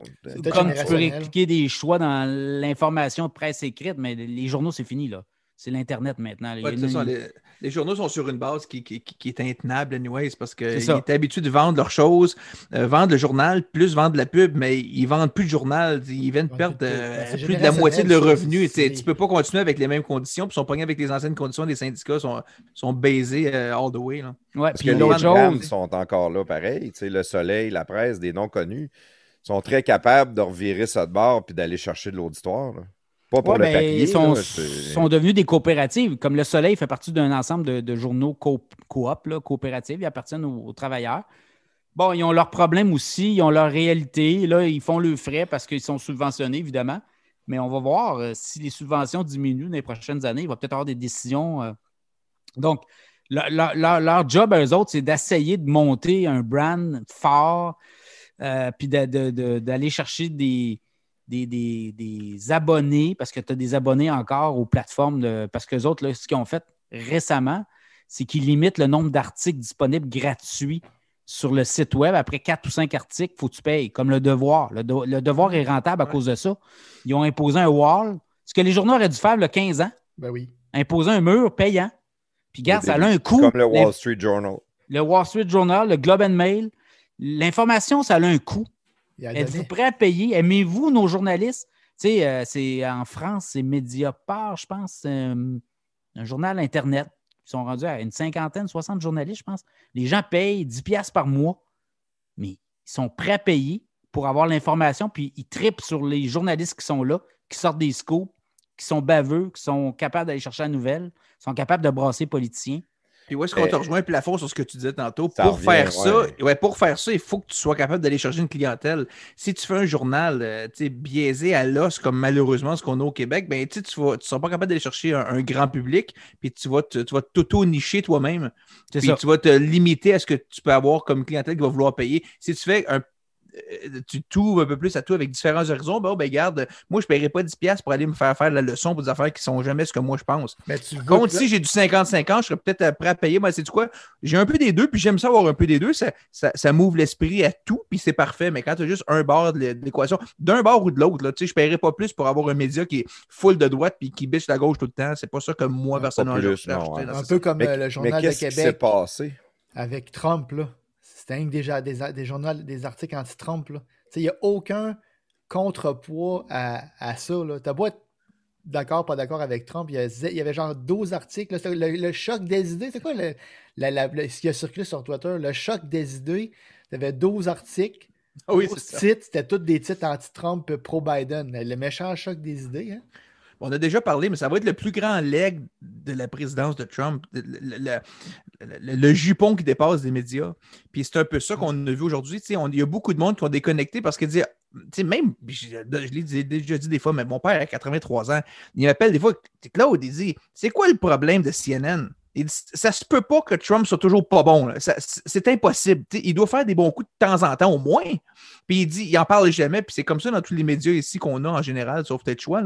Mais puis ils ont perdu beaucoup de gens pour ça. Puis il va falloir qu'ils passent par-dessus ça. Ils sont mis eux autres même dans leur trou. Là. Tu as des médias alternatifs comme des Epoch Times qui sont en train de prendre en force. Oui, Tu as des oui. OAN aux États-Unis. Peut-être OAN, c'est, mettons, Ouais. vraiment juste de l'autre bord, juste à Puis, droite, euh, mais Puis Epoch Time, je t'arrête tout de suite, là, c'est, c'est- c'est de la propagande euh, pro-chinoise. euh, C'est, un peu de n'importe quoi, cette affaire-là. là. T'as-tu lu ça? C'est, c'est juste des articles sur ce qui se passe en Chine, en Amérique. Puis c'est juste, chaque article a un lien avec la Chine. C'est un peu douteux, ce journal-là. Mais, mais tu sais, en même temps, euh, pour le gouvernement qui est là, lui, euh, ça l'a rassuré là, de financer les médias avec ses subventions de fonds publics parce qu'il s'assure qu'il y a le contrôle encore sur le message et le messager. Ben Oui, là. c'est la Pravda. Tu, tu comprends? euh, si ces journaux-là avaient fait faillite, puis il arrive un, un jeune homme d'affaires qui, lui, a fait fortune dans les dot-com, puis lui, il est plus à droite, puis qui dit Garde, on va brasser le gouvernement, puis euh, on, va, on va prendre les journalistes qu'il y a là, puis on va, on va, on va y aller. Tu sais. Tu comprends que c'est pas la même game qui, qui embarque. Là. mais c'est effrayant, de dire ça pareil. Là.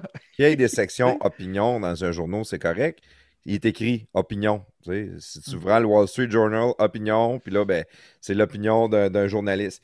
Mais, mais tu sais, le journaliste pur, me semble que ça se perd. C'est de l'activisme.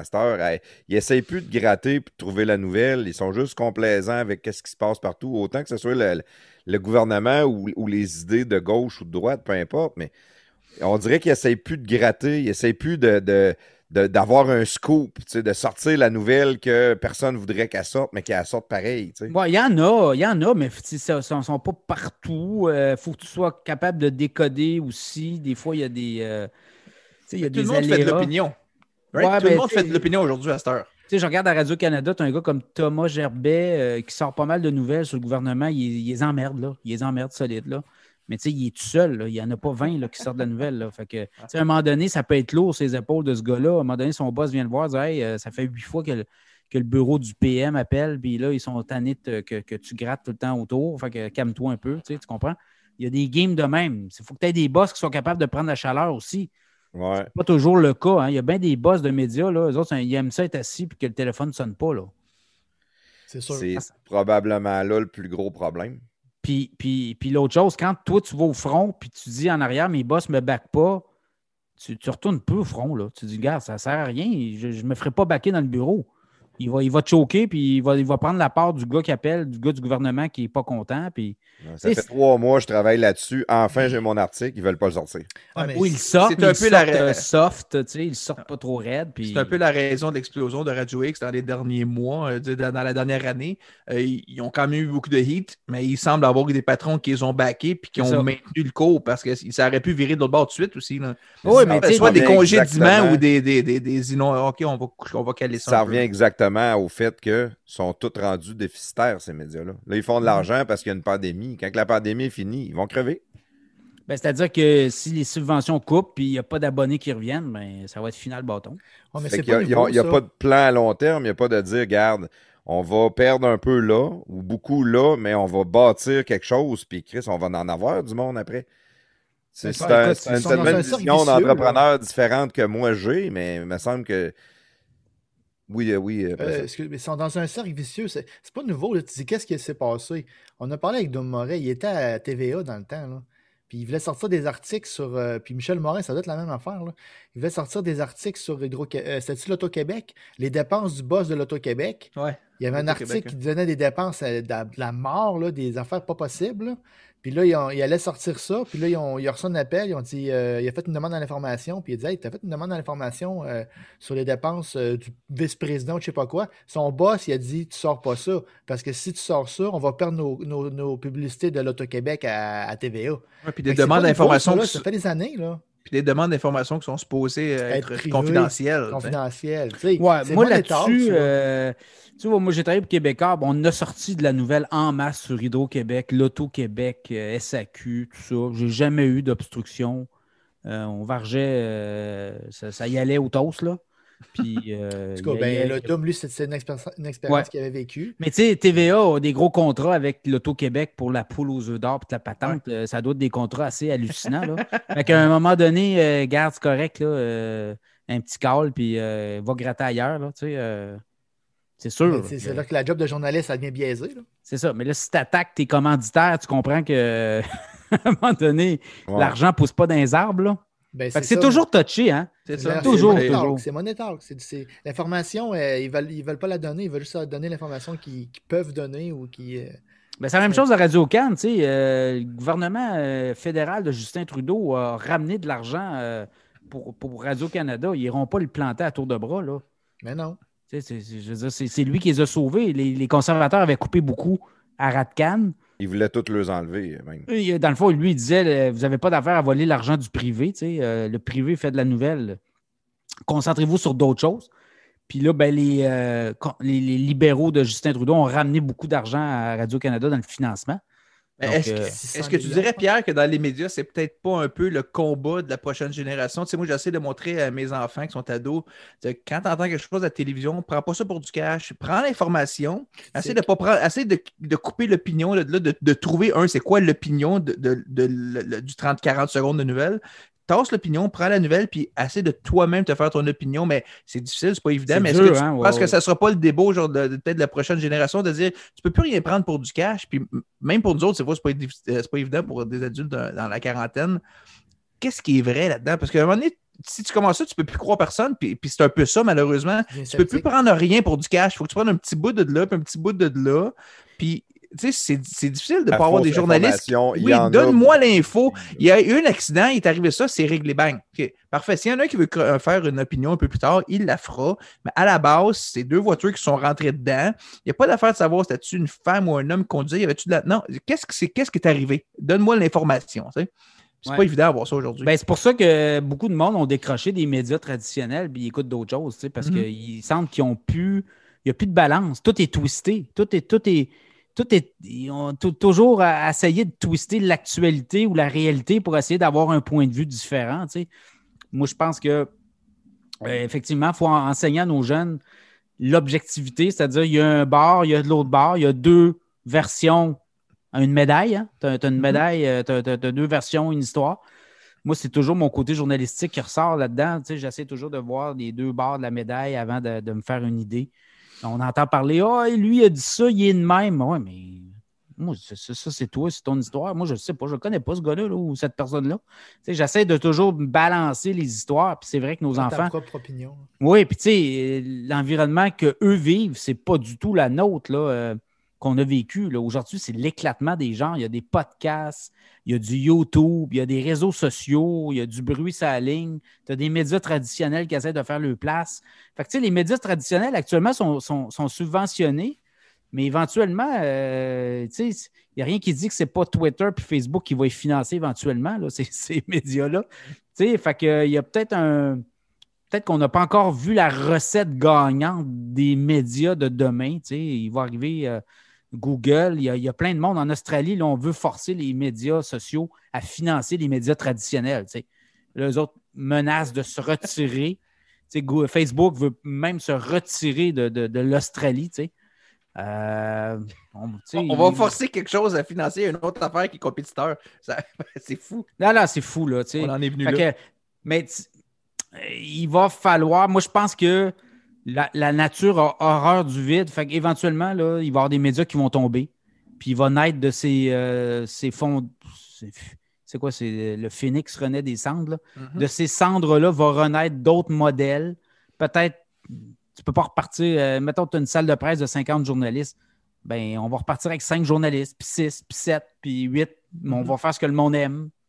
Puis on va gagner une plateforme abonnés. qui va avoir changé dans 15 C'est ça. ans. que Ça va être de quoi de complètement nouveau qu'on ne peut pas imaginer aujourd'hui, mais ça va être de quoi. de- Ah, ben là, ça a de l'allure. Ça, là, ça fonctionne avec ça, mais on ne le sait juste pas Ben, aujourd'hui. gars, les Patreons, là, les, les- les patrons, c'est comme un abonnement d'un journal, il y a 20 ans. Là. Mhm. Tu vrai. peux encore t'abonner à un journal, tu aimais tu- tu- ce type d'information-là, tu t'abonnais à ce journal-là. Il y avait 100 000 abonnés, mettons. Soleil avait 70 000 abonnés à un moment donné. Ou 80 000 ou 100 000, tu sais. Mais les gens aimaient l'information qui était là, puis ils, s'ab- tu sais, ils le finançaient.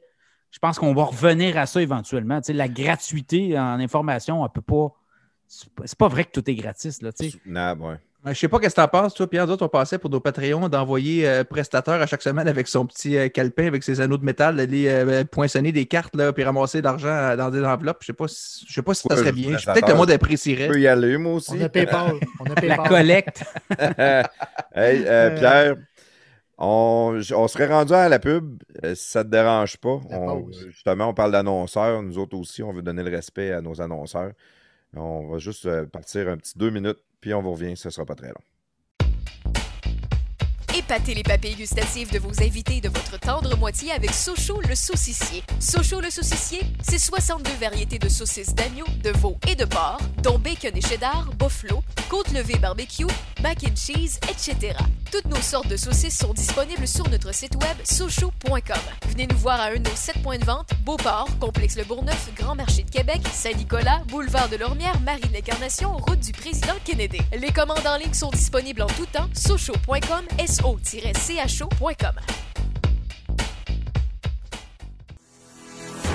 Salut la gang, c'est le moment de vous parler de béton Sanson. C'est quoi ça, béton Sanson?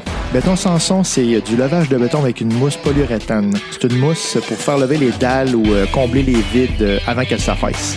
Euh, c'est qui qui peut utiliser ça? Ben, c'est n'importe qui qui a des dalles de béton chez eux là, ou un commerce. C'est quoi les avantages de l'injection de la résine polyuréthane? Bon, ben, c'est abordable. C'est une solution qui est permanente. C'est une action rapide. C'est non invasif, donc c'est assez localisé où est-ce qu'ils vont le mettre. C'est respectueux de l'environnement. Les matériaux, ça réagit pas euh, avec le sol. Ça libère aucun produit chimique nocif non plus. C'est léger et solide. C'est étanche. On peut utiliser ce ou sur les trottoirs, les planchers de sous-sol, les allées, les semelles, les patios, les garages, les contours de piscine, les planchers d'entrepôt. Partout où il y a du béton. Alors, si vous avez besoin de levage de béton chez vous, dans votre commerce, votre voisin, il est tanné de vous enfarger dans ses escaliers quand vous allez le voir. Dites-leur de contacter Béton Sanson parce que Béton Sanson, c'est LE spécialiste du béton. Marto Napoli.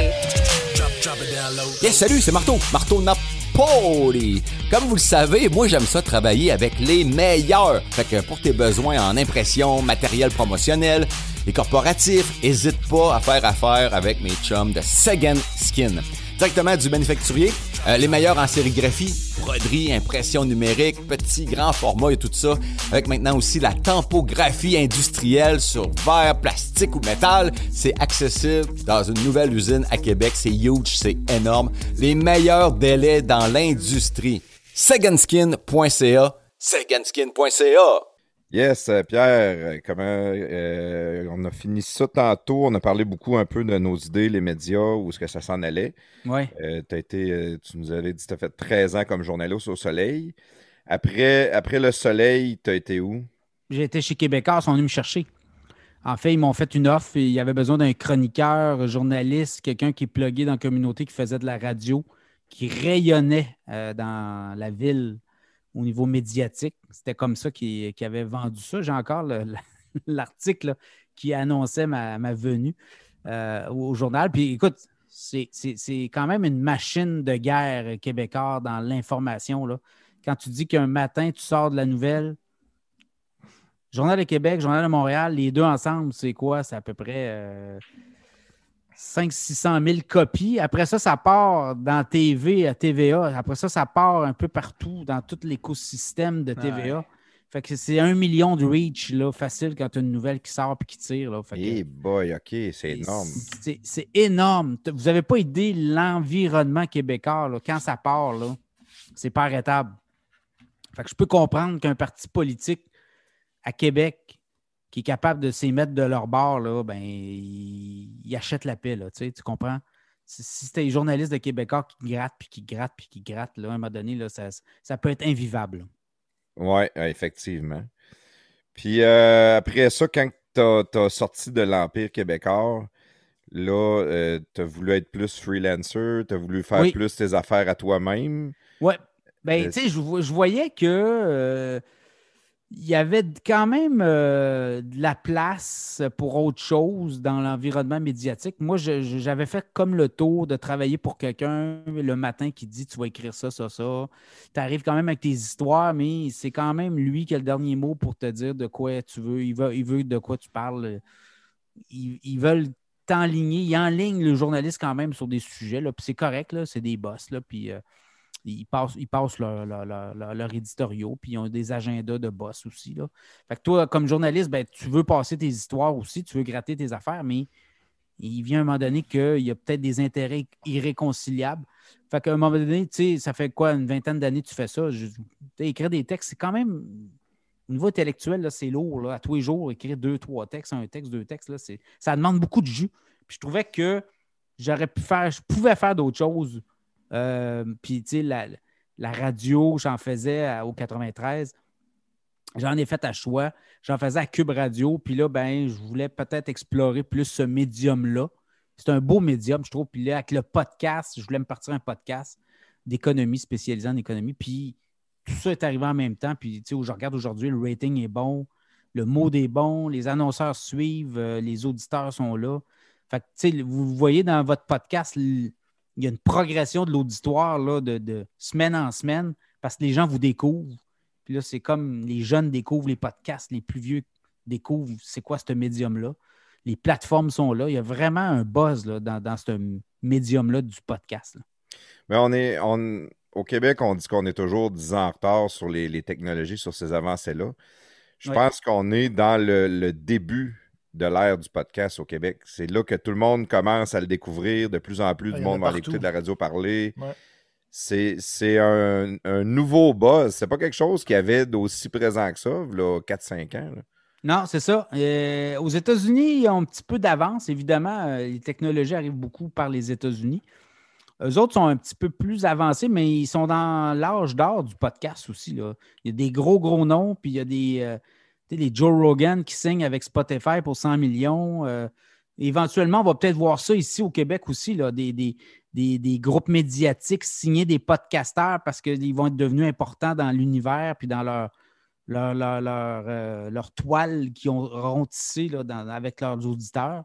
Je pense qu'on va peut-être vivre ça aussi, là, des, des, des gros groupes médiatiques, peut-être s'intéresser à des podcasteurs, puis euh, peut-être les signer ou à tout le moins essayer de les amener de leur bord dans leur, dans leur euh, écurie. Là, ouais. Penses-tu qu'avec euh, la, la capacité, mettons, moyenne d'avoir des, des, des, comment je dirais ça, des invités euh, important slash intéressant euh, au Québec, parce qu'on n'a quand même pas une grosse talle, là, comparativement à si on le faisait en anglais, par exemple. Ouais. Penses-tu qu'il y a vraiment un marché pour ça dans des gros, dans des gros joueurs, exemple à Québécois, exemple, ou des choses comme ça? Ben, ils essayent fort, eux autres, avec leur cube radio. Là. Ils essayent vraiment euh, une percée. Je ne sais pas si ça va monter plus que ça. La, la radio reste encore forte. Hein? euh, en tout cas, dans la région de Québec, la radio est forte. Montréal aussi, tu sais, je regarde euh, Arcan. euh, Il y, a- il y a quand même des gros noms. Radio-Canada est fort aussi dans la radio. les gens écoutent encore beaucoup la radio. Le podcast gagne aussi en popularité. Mais tu sais, c'est pas compliqué. Là. Si tu veux t'écouter en podcast, il faut que tu te démarques. Il faut, faut que tu aies ton brand à toi, il faut que tu aies ton identité, il faut que tu aies une couleur. Comme en radio, là. Tu sais, tu écoutes, Ah, écoutes toi, hein. tu sais que tu n'es pas ailleurs, tu es dans un autre monde. Tu écoutes Jeff Fillion, il a son brand à lui, il a monté euh, sa façon de travailler, euh, puis de, de, de refiler l'information, puis de, de, de jaser avec les gens, puis de, l'interaction. Donc, tu sais, c'est- à chaque euh, animateur de trouver une couleur, puis des, les podcasts, en même affaire. Faut, vous avez votre brand à vous autres. Pod- Podcast des garages, ben, tu sais, c'est- c'est- vous avez une couleur, puis les gens qui reviennent, ben, ils vous écoutent, puis vous gagnez vos- votre Ouais, auditoire. le monde s'attache un peu aux, aux personnes. aux- Oui, le monde il aime, aime écouter les invités qui changent à toutes les semaines, mais on est quand même. euh, on, on est comme des personnages aussi. Là, tu sais, on, est, on fait partie du show. Fait que le monde, il aime ça écouter Plafond, tu sais, il aime ça écouter son, sa voix, puis sensuel, tout ça. Là, tu sais. fait que c'est ça que le monde va chercher aussi. C'est pour ça qu'ils sont fidélisés, je pense, parce que, tu sais, on- à- autre l'invité, on, a- on essaie de, de mettre ça intéressant pour eux. là. Ouais, c'est une couleur, hein? C'est c'est les voix, c'est- c'est la façon dont vous amenez les sujets, vos invités. Fait que C'est comme ça, tu sais. Un média qui veut marcher, ben, il faut que tu aies une couleur à toi, il faut, faut que tu te démarques dans l'univers. Si tout le monde est pareil et beige, là, ça marche pas. Là. Moi, une chose que je trouve qui est le fun pour le podcast, c'est que tout le monde en fait. Puis plus qu'il y a de monde qui en fait, mais c'est pas tout le monde qui t'offre. Je pense que la moyenne, c'est sept épisodes. Oui, Quelqu'un qui ça. commence à en faire, à un moment donné, il se rend compte que c'est beaucoup d'ouvrages, c'est dur d'aller chercher de l'auditoire. C'est... Là, il stand puis il arrête d'en faire. Mais cette personne-là, les sept épisodes qu'elle a fait, ben, elle a peut-être bien été d'en chercher 5-6 personnes qui n'écoutaient pas de podcast avant. Puis là, ils ont comme tombé. Ah, ben lui, en fait plus. Ah, ben je vais aller écouter eux autres. Ah, je vais aller écouter eux autres. C'est de même que l'auditoire se bâtit. Puis ceux-là qui vont en faire le plus longtemps vont toujours être les plus gagnants aussi. Ouais, tu le vois, là, tu sais, comme moi, je fais de l'économie. Euh, un gars comme François Lambert qui fait des podcasts, ben, il y a du monde qui vont écouter François Lambert, après ça, ils viennent m'écouter, après ça, ils vont écouter Gérald Filion, ils vont écouter un gars qui fait du, euh, du day trading. Puis là, à un moment donné, tu sais, les, les auditeurs, ils se promènent comme ça, comme une toile, tu sais. Fait que votre podcast à vous autres aussi, il y a du monde qui écoute tel type de podcast qui viennent là, qui font ça. Donc, euh, c'est un peu ça aussi. Les auditeurs, ils viennent chercher des trucs, puis ils se promènent. Alors, c'est- un médium qui est en forte croissance. Là, il y a euh, Clubhouse. Je ne sais pas si vous avez vu ça. C'est un, nouveau réseau social. Euh, c'est un peu un principe de podcast. Je ne sais pas si ça va lever. C'est comme des chambres d'écoute. Tu te fais inviter, tu t'inscris à ce- C'est comme un réseau social. Tu t'inscris, puis là, tu peux participer à rentrer dans une chambre où il y a un orateur. Bon, on s'entend que c'est comme un. C'est comme un. un podcasteur qui parle puis qu'il y a du monde qui peuvent intervenir. Mais la personne invite des gens pour, mettons, pour des conférenciers. Fait que je ne sais pas si ça va lever, mais c'est un nouveau médium, juste la voix. Ça s'appelle Clubhouse. Euh, c'est un nouveau réseau social. là. Ils, sont en... ils font des tests, ils invitent du monde. Éventuellement, peut-être qu'ils vont l'ouvrir à, à bien du monde, là, mais c'est c'est C'est un au principe Québec, comme. ça? C'est où? C'est- C'est c'est, euh, aux États-Unis. Ouais, c'est Silicon Ouais. Valley, euh, tout ça. Oui, c'est ça. C'est c'est des gros. euh, Elon Musk est invité la semaine dernière à- dans une chambre. là. Il appelle ça comme des chambres où tu as des invités qui peuvent venir parler, puis il y a des invités invités. OK. Puis là, tu peux une faire. Oui, c'est ça. Puis là, des fois, c'est sur, euh, sur invitation. Donc, ça devient un peu VIP. Ouais, ouais, ouais. Mais comment tout ça va se traduire? Il va être capable de le monétiser, mais c'est c'est juste la voix, là. Tu sais, Il n'y a pas de- il y a pas d'image. Mhm. Fait que je ne sais pas si ça va, être, ça va lever parce qu'à un moment donné, il y a une limite peut-être à aller chercher euh, du monde qui parle, puis qui parle, puis qui parle. Euh, on va voir comment ça va évoluer. là. Euh, là, on parlait de podcast. Fait que tant qu'à parler de podcast, parlons du tien. Euh, Cachemire, ton Ouais. idée de, de Cachemire. Moi, j'aime le ça- nom, en tout cas. Ouais, ça t'est venu comment cette idée-là? Ben, le nom vient pas de moi, ça vient de la fille à mon ex. on était en brainstorm, puis elle est arrivée avec Cash, puis là, on avait Mir, puis là, elle a comme mis les deux ensemble, puis j'ai fait Ah, wow! Fait que Ouais, ça a été, le, bon, ça a été le déclic. C'était c'était vraiment un brain. un- comment ça s'appelle ça? Un- un- une recherche de, de nom en Du gang. Brainstorming. Un brainstorm de famille, tu sais, comme, comme euh, les gens de Dolorama, ils parlaient de que- que- comment ils avaient trouvé le nom de Dolorama. Ben, c'était ça, c'était une gang, euh, la famille Rossi. Oui, c'est Rossi puis- là, il dit Hey, on se part une chaîne de, de magasins à pas cher. Puis là, il, Dolorama, je sais pas trop, là. Puis là, ils ont trouvé euh, Dolorama. C'était c'était un brainstorm de famille, tu sais. Fait que c'est comme ça que. Mais tu sais, je cherchais, on cherchait, j'avais plein de noms. euh, ça aurait pu être euh, autre chose, tu sais. Puis Cachemire, je trouvais ça. euh, un- puis le cash, tout le monde. tout le Cash, monde fait le target de S du cash, c'est un signe de pièce, puis la mire. avec- Bon, le logo, je l'ai conçu avec mon ex aussi. On a fait de la recherche avec le micro, puis euh, le, le- la, la mire en arrière, tout ça. Là. Fait que... Puis le vert, ben, c'est le vert du dollar américain. Ah. C'est le cash, là, tu sais. Ah, Fait ben que- ouais. puis, puis dans les podcasteurs, si tu regardes, le, le, ce verre-là, il ressort, tu sais. Fait que quelqu'un qui cherche euh, mon podcast, il le trouve tout de Oh. suite parce qu'il y a un verre que personne n'a. Ouais. C'est un- verre spécial. C'est le dollar comme- américain. Quelle, bonne idée, pareil. Hein? Les billets Dans- verts. Oui, c'est ça, le billet vert. Puis dans ton podcast, ben, c'est sûr qu'on en a jasé un petit peu. Là, tu parles de finances, tu parles de la bourse. Ah, je parle de tout, moi. Euh, tu sais, euh, la semaine passée, j'étais sur. euh, euh, écoute, il y a des sujets. On était sur le- la pénurie de main-d'œuvre. Euh, après ça, je peux parler. Tu sais, moi, j'ai fait beaucoup, beaucoup d'articles en, en économie. Fait que c'est des sujets que je maîtrise beaucoup. Là, fait que c'est, c'est- je pars le micro. Moi, je fais des capsules de 5, 7, 8 minutes. Au début, j'étais plus 10 minutes, puis je me rends compte que les gens décrochaient vite à 7, 8 minutes. Fait que je fais du 5, 6, 7 minutes sur un sujet donné. long, hein? Ouais. Ouais, c'est pas long. C'est bien punché. Puis tu sais, j'ai- j'arrive avec pas mal de documentation. Euh, je parle beaucoup de- d'investissement, euh, des compagnies en bourse, Tesla, Apple. Moi, je, je crois beaucoup au long terme quand tu investis à la bourse. Euh, je joue un petit peu à la bourse, j'investis, mais je crois vraiment que des gens, si tu veux venir riche un jour, il faut que tu investisses dans des titres de compagnies sérieuses qui vont te donner du rendement puis du dividende comme Apple, Amazon, euh, Tesla, euh, des compagnies de même. Là, tu sais que, Tu crois embarqué beaucoup le Tesla? Ah ouais, ouais. moi, j'aurais tellement peur d'investir là. ben, si tu as investi euh, 10 000 piastres dans Tesla, il y a 10 ans, tu es millionnaire. là. Ouais, mais c'était du gamble pareil. Oui, mais tu sais, ça peut être un guess, mais les gens qui ont cru, ils croyaient à quelque chose. Là. Tu sais, il croit à Elon Musk. Moi, c'est ma vision. C'est un comme peu le. Bitcoin. Si Elon Musk euh, meurt demain matin ou il y a un méga scandale sexuel, l'action de Tesla tombe.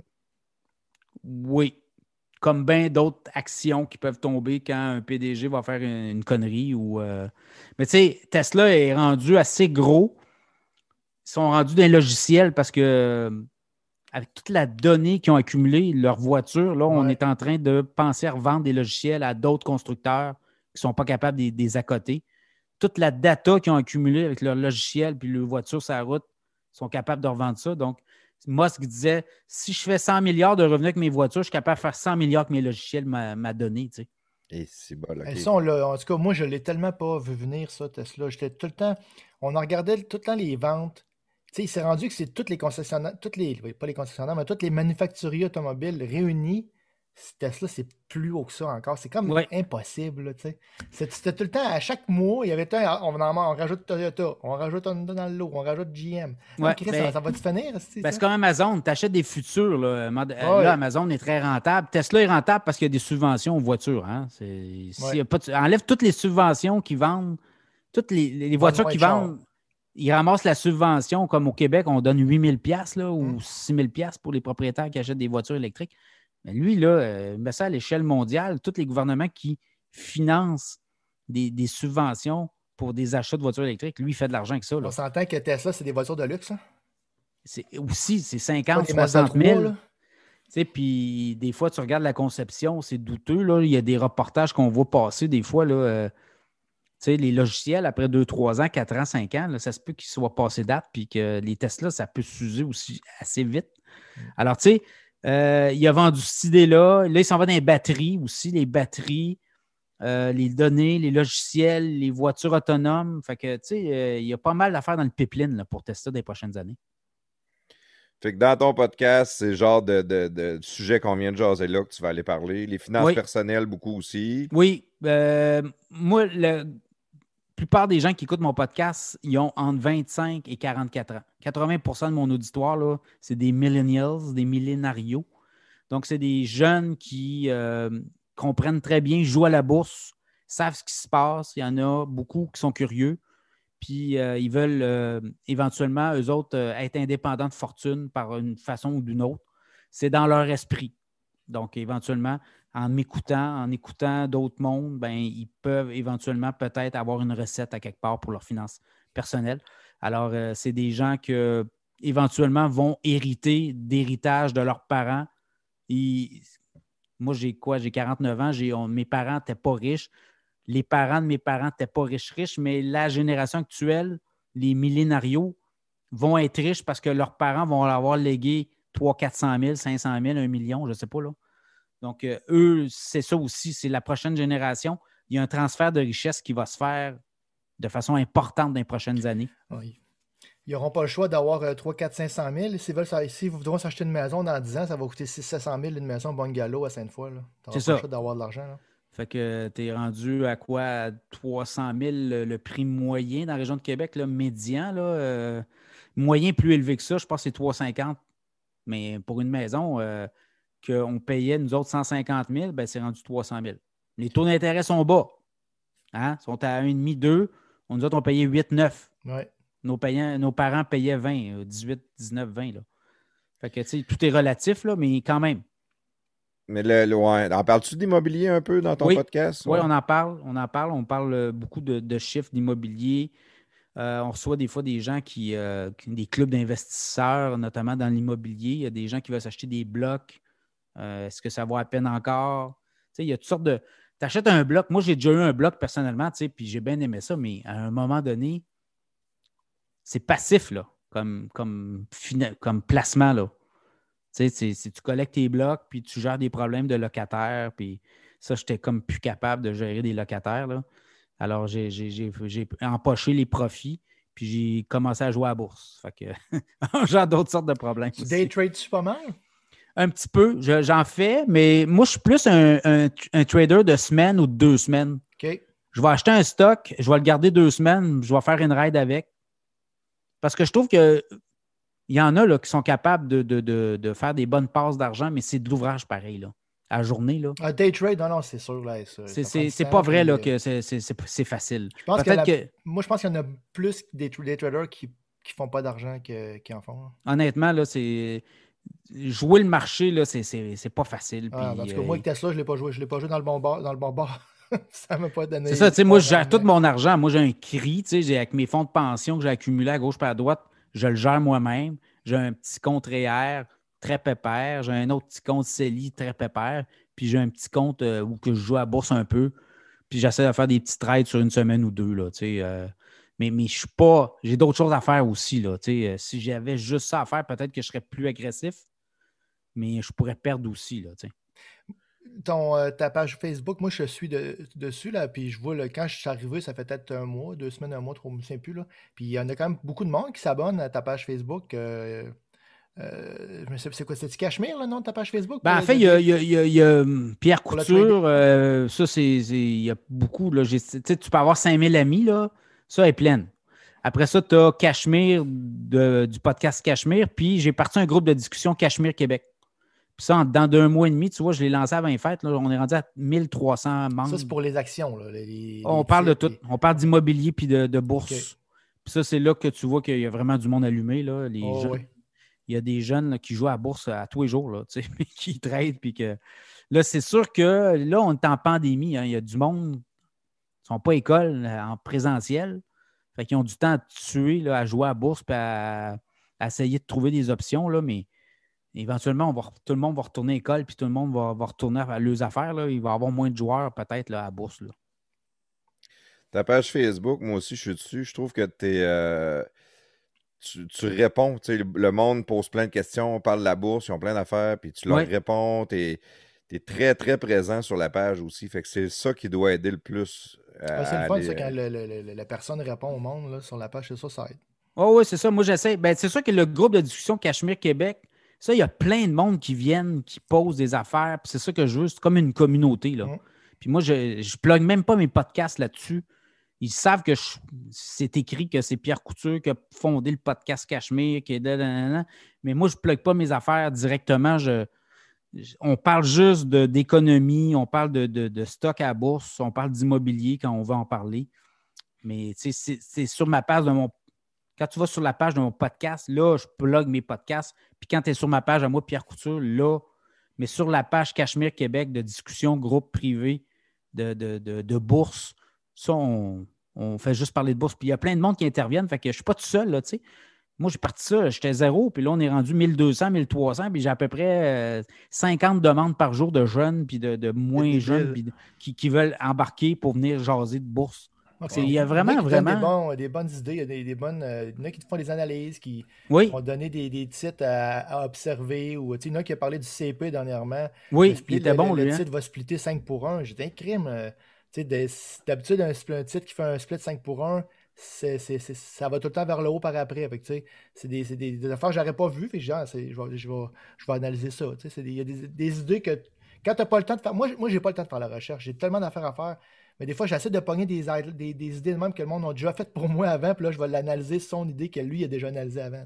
Exact. Puis souvent, tu en as un qui fait des graphiques. Là, il t'arrive avec un graphique, là, là, tout est beau pour ça, puis la raid est bonne. Fait que, tu sais, il t'allume sur d'autres choses. Ouais. Fait que c'est à la gang, tu sais. Tout seul, on est dans nos certitudes, mais à la gang, on connaît pas mal plus d'affaires, là, tu sais. Le- comme on parle de bourse, euh, en début de podcast, prestataire, tu en as parlé, tu voulais jaser de GameStop un peu. Euh, Ouais, ben, game, ben, je ne vais pas nécessairement jaser de GameStop, mais vu que tu amènes le point, on peut en reparler. C'est euh, c'est toi, Pierre, c'est quoi ton feeling là-dessus? Euh, là, le, le- le short squeeze, est-il fini? Ou bien là, on est, comme je disais tantôt, on est le 3 février. Là, quand vous allez écouter le podcast, ça va être fini. Mais Ouais. là, aujourd'hui, c'est quoi ton feeling, ton sentiment puis- sur, euh, sur Puis ce si je peux rajouter quelque chose, je peux, peux vous faire un petit préambule à ça, parce que moi, j'ai vu les titres passer aux nouvelles, mais j'ai vraiment, je me suis pas éduqué à ça, puis je suis sûr qu'il y a plein de nos auditeurs qui euh, ne se sont pas éduqués à ça au total. là. Bon, il y a un groupe de discussion sur Reddit, là, qui est une page, un espèce de, de site où tu peux ouvrir des, des groupes de discussion. Ça s'appelle Wall Street. Bets. OK? Ça, c'est le groupe de discussion. Puis eux, ils ont plusieurs millions d'abonnés. Puis à un moment donné, là-dedans, il y a beaucoup d'actionnariats activistes et euh, des, euh, ils appellent ça les hobbyistes aussi, là, des gens qui ont, qui ont des passions. Là, la passion, c'était de dire, ben, il y a des gens qui vendent à découvert des shorteux qui appellent. Parce que tu peux acheter un titre à la bourse, tu peux l'emprunter à un courtier. Euh, il appelle ça une vente à découvert.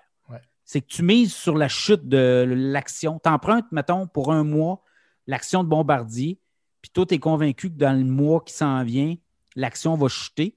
Puis si elle chute, ben, tu l'empruntes à un courtier, lui, il va te donner la différence.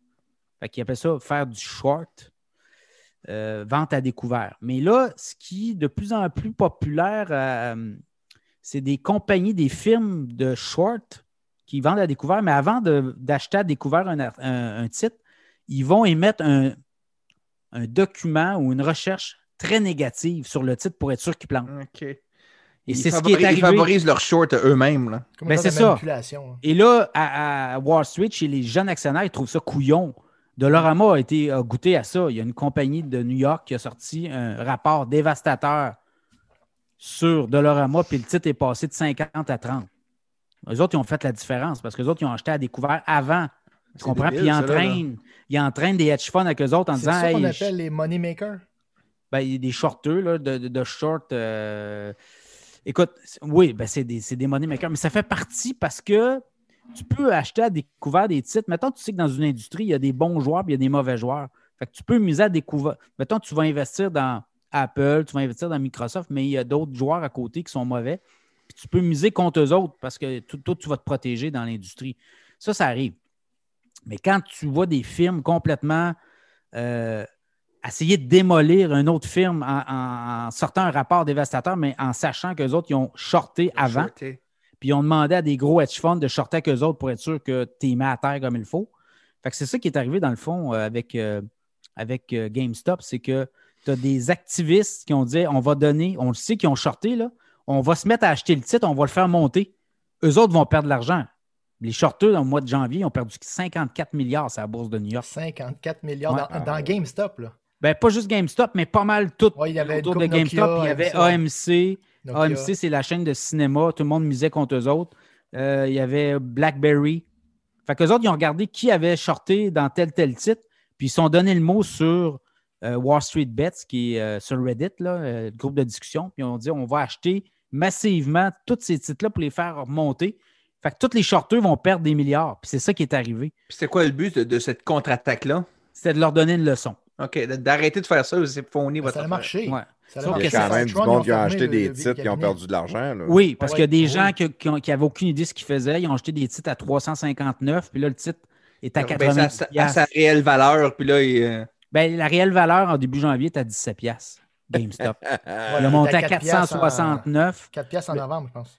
Ouais, puis il est retombé à, 4 à 90. Puis là, il a remonté un petit peu euh, d'un dernier jour. Il est à 92 et 41 sur le close à, le, le 3 février. Bah, c'est ça. Fait que comment tout ça va se finir? euh, là, je regardais un des gars qui a initié le mouvement, lui, il a perdu 13 millions dedans. Parce qu'il n'a pas revendu ses actions, il les a gardées. Lui, il croit que ça va remonter. Est-ce que ça va remonter? Je ne sais pas. Mais habituellement, là, un titre qui vaut 10$, piastres, ça vaut 10$. piastres, Là. S'il y a- ça vaut pas quatre- Ah, mais là, 400 c'est un- piastres c'est un dans mouvement, trois semaines. c'est- vraiment un mouvement, c'est un Ouais, attaque contre les, fond- les, les fondamentaux de, de Wall Street. C'est ça. Mais- Fait que- Mais en même temps, c'est dangereux à crise parce que là, il crée un précédent, puis il- il- ça revient à ce qu'on disait tantôt pour les médias. Tu sais plus quoi croire, tu sais plus qu'est-ce qui est vrai, qu'est-ce qui est plus vrai, qu'est-ce qui est. Tu sais, c'est- c'est fou. Mais moi, je n'ai pas euh, touché à ça. Là. Moi, je n'ai pas investi là-dedans. Dans mes groupes de discussion, je disais aux gens, faites attention. hein. Allez pas jouer là. là. Faites Mm. attention. Moi, je, je- non. De- Ah, c'est vraiment ça, c'est un coin toss au casino. Là. Hey, écoute, acheter un titre à 450$ piastres quand ça vaut 17$ piastres, là, trois semaines avant, je veux dire, c'est impossible. là. C'est pas de même que ça marche dans la vie. Là. Fait que, À part il y a- quelqu'un qui fait du day trade, qui l'achète à 300, puis le Ben, il y en a qui l'ont fait. 110, puis Ouais, ouais. les- des- quand les day traders sont arrivés, là, c'est- c'est- Eux là, autres, le- ils l'ont fait pomper. Là. Mais oui, les autres l'ont acheté à 20$, piastres, ils l'ont monté à 400$, puis ils ont tous sorti de là en courant, là, en vendant. Ceux qui n'ont pas réagi vite, vite en pensant, ah, ça va rester de même. Tu sais, Il y en a du monde qui Penses-tu qu'il y a du monde qui l'ont reshorté à 400 en malade? Ou ils ont tellement la chienne qu'ils ont dit. Ouais, merde, non, euh, ben, les fonds. Parce que là, on est euh, remarqué la séquence, on était à la fin du mois de janvier. Puis quand tu achètes, quand tu shorts, des fois, en fait, de la, manière que ça fonctionne, tu empruntes pour 30 jours ou un mois. Fait qu'eux autres, il fallait qu'ils remboursent à la fin du mois le- la différence. Fait que ce qu'ils ont fait, regarde la dernière semaine comme elle a été folle. Tu as eu les titres comme Amazon, Facebook, Apple se vendent en malade. Fait que tous les fonds qui avaient acheté, toutes qui détenaient toutes les grosses positions pour se refaire, eux autres, pour ne pas perdre le milliard, ont tout liquidé leur portefeuille à côté.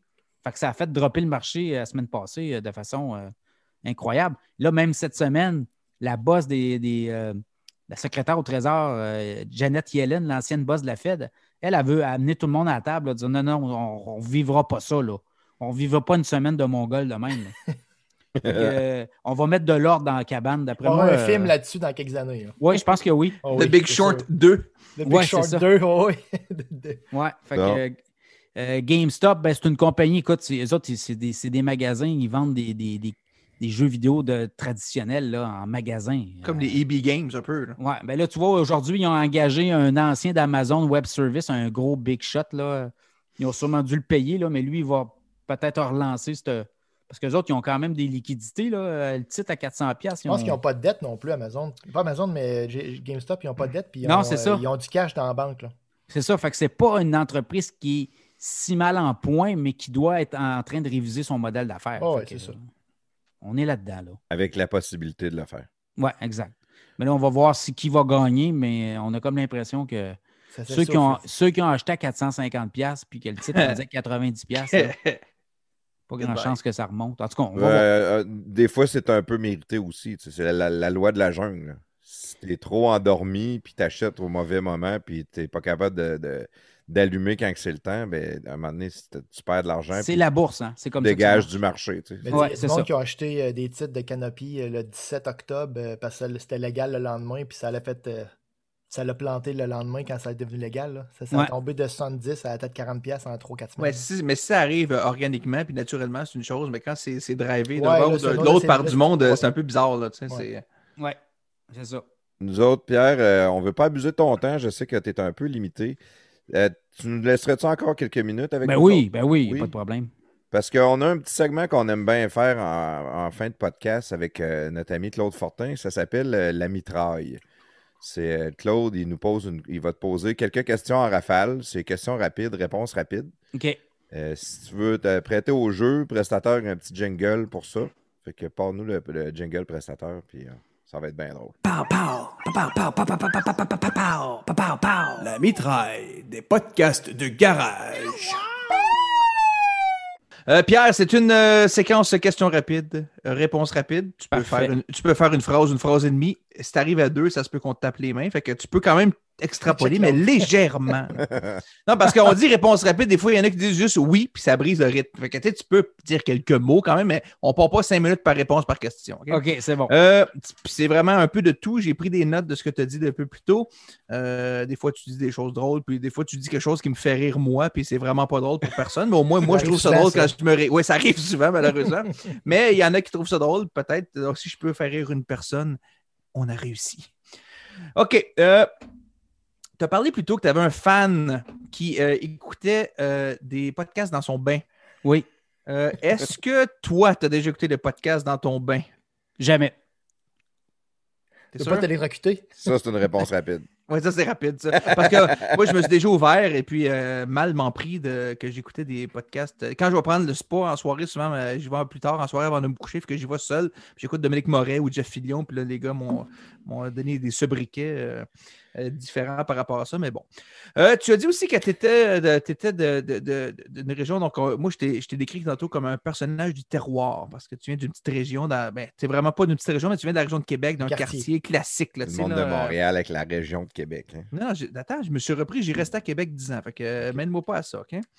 Euh, mais toi, tu es un peu plus de droite, économie, tout ça. Puis ta sœur travaille à TVA, donc on sous-entend gratuitement, là, en généralisant un peu plus gauche. Quelle sorte de discussion vous avez ensemble? Euh, on essaie de ne pas parler de la job. Est-ce que vous parlez des, des- des politiques américaines des fois? Euh, on parle de toutes sortes d'affaires, mais pas ça. Euh, on a nos enfants, puis on parle de ça. choses. Vous gardez ça simple. Oui, c'est ça, exactement. je vis la même chose chez moi. Tu as dit que tu as passé un bout de temps à Church Point, en Nouvelle-Écosse? Oui, tu as dit le terme français. qui point de l'Église. Point de l'Église, c'est ça. Church Point. Université. Il y a une université euh, acadienne là-bas, oui. Oh, euh, puis Plafond m'a écrit un message pendant ce temps-là. euh, par- parce que proche de Church Point, tu as une petite ville qui s'appelle Grosse Cock. Oui. Alors, est-ce que je me demandais, est-ce que c'était à cause que qu'il y avait des chantiers pour bateaux ou c'est parce que les gens de ce. Ben, c'est Plafond de savoir ça. Est-ce que les gens de cette région-là ont des grosses graines? Euh, je- non, moi, je pense que à cause des coques. Là, tu sais, là, les, les- les- tu- quand la marée basse, Ouais. devient basse, tu vas chercher des moules, euh, des coques. Ils appellent ça les Hmm. coques. C'est une excellente explication. Ça a beaucoup plus de sens que mes deux propositions. Donc, euh, j'aurais dû rajouter un C. Clairement, mon A était un, et un B était une, une erreur. euh. Tu as dit que tu travaillais dans un magasin de disques. Oui. Donc, tu es un amateur de musique. Tu as parlé que tu avais un groupe et que tu Oui. achetais beaucoup de disques. beaucoup de... Si tu avais un disque à amener sur une île déserte ou à Bécancourt, quel serait-il? Euh, vite de même, The Beauty of Winona de Daniel Lanois. Oh, ok, je Ouais. l'ai pas vu venir celle-là. Je dois avouer que je ne le connais pas en plus. Donc, euh, j'en prends note. The Beauty of Winona. Winona. Est-ce que je parlais de Winona Ryder ou. euh, Euh, non, je pense que c'est une assassine. Oh, c'est pas pareil du tout. Ouais. Et puis, un dernier point comme ça, j'avais juste quelques points rapides aujourd'hui, puis euh, je ne vais pas prendre trop de ton temps, mais juste te dire que moi aussi, je suis allé euh, à Cégep de Limoilou, fait que represent Buddy, et voilà. C'est tout ce que j'avais à faire. L'essence de Limoilou. Oui, hein? mais, mais- mais- mais je- à moitié parce que moi, je suis allé au Cégep de Limoilou, mais à sa première année à Charlebourg. Fait que j'étais un peu un faux Limoilou, mais quand même Limoilou officiellement euh, sur mon CV. Tu n'as pas connu l'agora euh, du, du cégep, euh, sa, sa huitième. Là, Le, hein? le nuage qui flottait au-dessus. J'ai- J'ai cru pas, j'ai passé quelques fois là euh, par raison semi-professionnelle étudiante, mais j'ai passé plus cher de mon temps à Charlebourg dans un campus bon. tout à fait neuf. Donc, Oui. je suis un semi-Limoilou, mais quand même Limoilou nonetheless. Alors, euh, tout ça, merci pour tout. Merci pour la soirée, euh, Pierre. Ça fut très agréable, content, puis j'ai hâte de t'entendre encore de nouveau sur les ondes de choix Radio X. Puis Oui, mais- venu avec nous. hein. Merci à vous autres, les gars. euh, vraiment, Ouais. euh, une Ben, belle expérience. euh, excellente mitraille, Claude. Oui. Dans le fond, Pierre, si tu veux faire tes plugs euh, juste avant de partir, euh, je sais que tu as choix, tu as ton podcast, tu es conférencier aussi. Oui. Euh, c'est ton temps de glace, dans le fond. pierrecouture.ca, tout est là, là. Vous allez avoir mon podcast, vous allez avoir mes conférences, vous allez avoir mes euh, chroniques radio. C'est pas mal ça qui est le, le target. Moi, je fais aussi du marketing d'affiliation, mais ça, c'est euh, dans le podcast. Des fois, il y a des gens qui ont des, conférences, des, cours à pousser. Ben, on a de l'auditoire, on est capable de s'entraider là-dedans, donc on fait ça aussi. Mais, tu sais, le- faut, faut, pas que tu triches dans la vie. Là. Euh, si les gens t'aiment, ils vont t'écouter. Si les gens t'aiment pas, c'est parce qu'ils sentent qu'il y a quelque chose qui marche pas. Là, fait que, euh, dans la vie, euh, je pense que à Choix FM, le, le- le- brand est très fort. Puis euh, le- les gens qui écoutent Choix, c'est comme une famille. Hein, fait que tu as l'impression des. les auditeurs, ils nous écoutent. Puis des fois, tu, parles avec quelqu'un. À un moment donné, je m'en vais acheter du fromage. À Grondine dans une fromagerie, puis le gars, il dit Pierre Couture de choix, tu sais. Il m'a reconnu. Il dit Mes vaches, euh, ils t'écoutent. c'est le fun en Et mes chefs t'écoutent, là, tu sais. Fait que, tu sais, les gens qui écoutent choix, c'est des passionnés, puis je vous regarde aller, les gars, vous êtes des passionnés. Fait que lâchez pas le podcast. Vous êtes dans la Avec- coche. Avec des vaches qui t'écoutent, on a eu le bœuf Kobe de plusieurs années. Est-ce que tu penses qu'on va avoir du bœuf euh, couture euh, à un moment donné à cause Ah, de... sûrement. Ça va venir. Excellent. Prestateur, as-tu quelque chose à dire? Ah ben moi je fais rien que dire merci Pierre. Euh, moi j'avais bien de la peine quand t'avais fait cédé ton contrat, là, t'avais coupé ton contrat dans le temps. T'étais avec Jeff hein, quand t'avais fini. Puis, Oui. euh, Jeff me rappelle, là, il y avait eu de la peine aussi pas mal là, quand t'avais euh, t'avais dû quitter euh, les ondes de choix. Mais j'étais très, très content de te réentendre. C'est toujours intéressant de t'entendre à la radio. Les chroniques sont toujours le fun. Puis euh, sur le podcast aussi. Fait que merci d'avoir été là. C'était vraiment euh, un bon moment encore comme d'habitude sur les podcasts de garage. Yes. Yes, beaucoup de plaisir. Merci beaucoup, Pierre, d'avoir été avec nous. Salut. Merci tout le monde de nous avoir écoutés jusqu'à la fin. Les podcasts de garage, Facebook, Twitter, YouTube, Instagram. On est partout, partagez. C'est ça qu'on a besoin. Merci tout le monde. Merci les boys. Merci encore, Pierre. Yes, sir. Salut. Bonne soirée, les boys.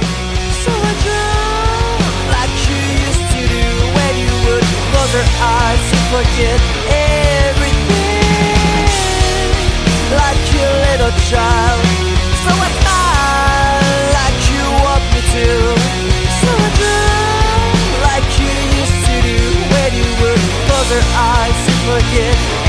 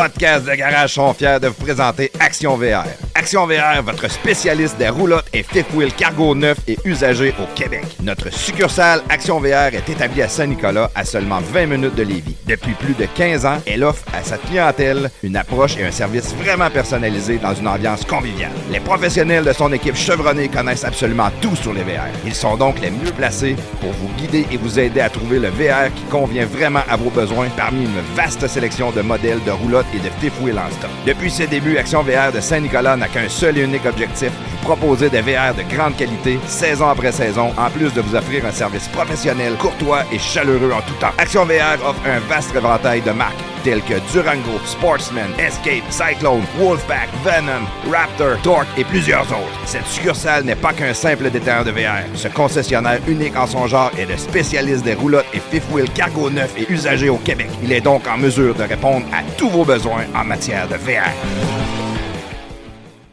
Salut, prestateur! Salut Claude! Hey, dis-moi non, t'as-tu fait euh, réparer tes fissures dans ta fondation? T'as-tu reçu ta soumission? Ben oui, c'est réglé mon Claude. J'ai fait ça moi-même, comme un grand. De toi-même? Ben oui, moi-même. J'ai acheté le kit d'ensemble polyuréthane sans ancrage en ligne sur Produit Letson. Je te crois pas. Ben qu'un, c'est super bien expliqué puis c'est super facile à faire. Ok, ça, ça veut dire que si t'es capable de faire ça tout seul, toi-même réparer une fissure dans le béton, tout le monde peut le faire. Merci Claude de, de cette belle remarque, t'es trop gentil. Ah, tu me connais, hein? Les produits Letson sont disponibles au produitsletson.com. Pour réaliser tous vos travaux sur des surfaces de béton, pensez à Produits Letson. Produitsletson.com. Produit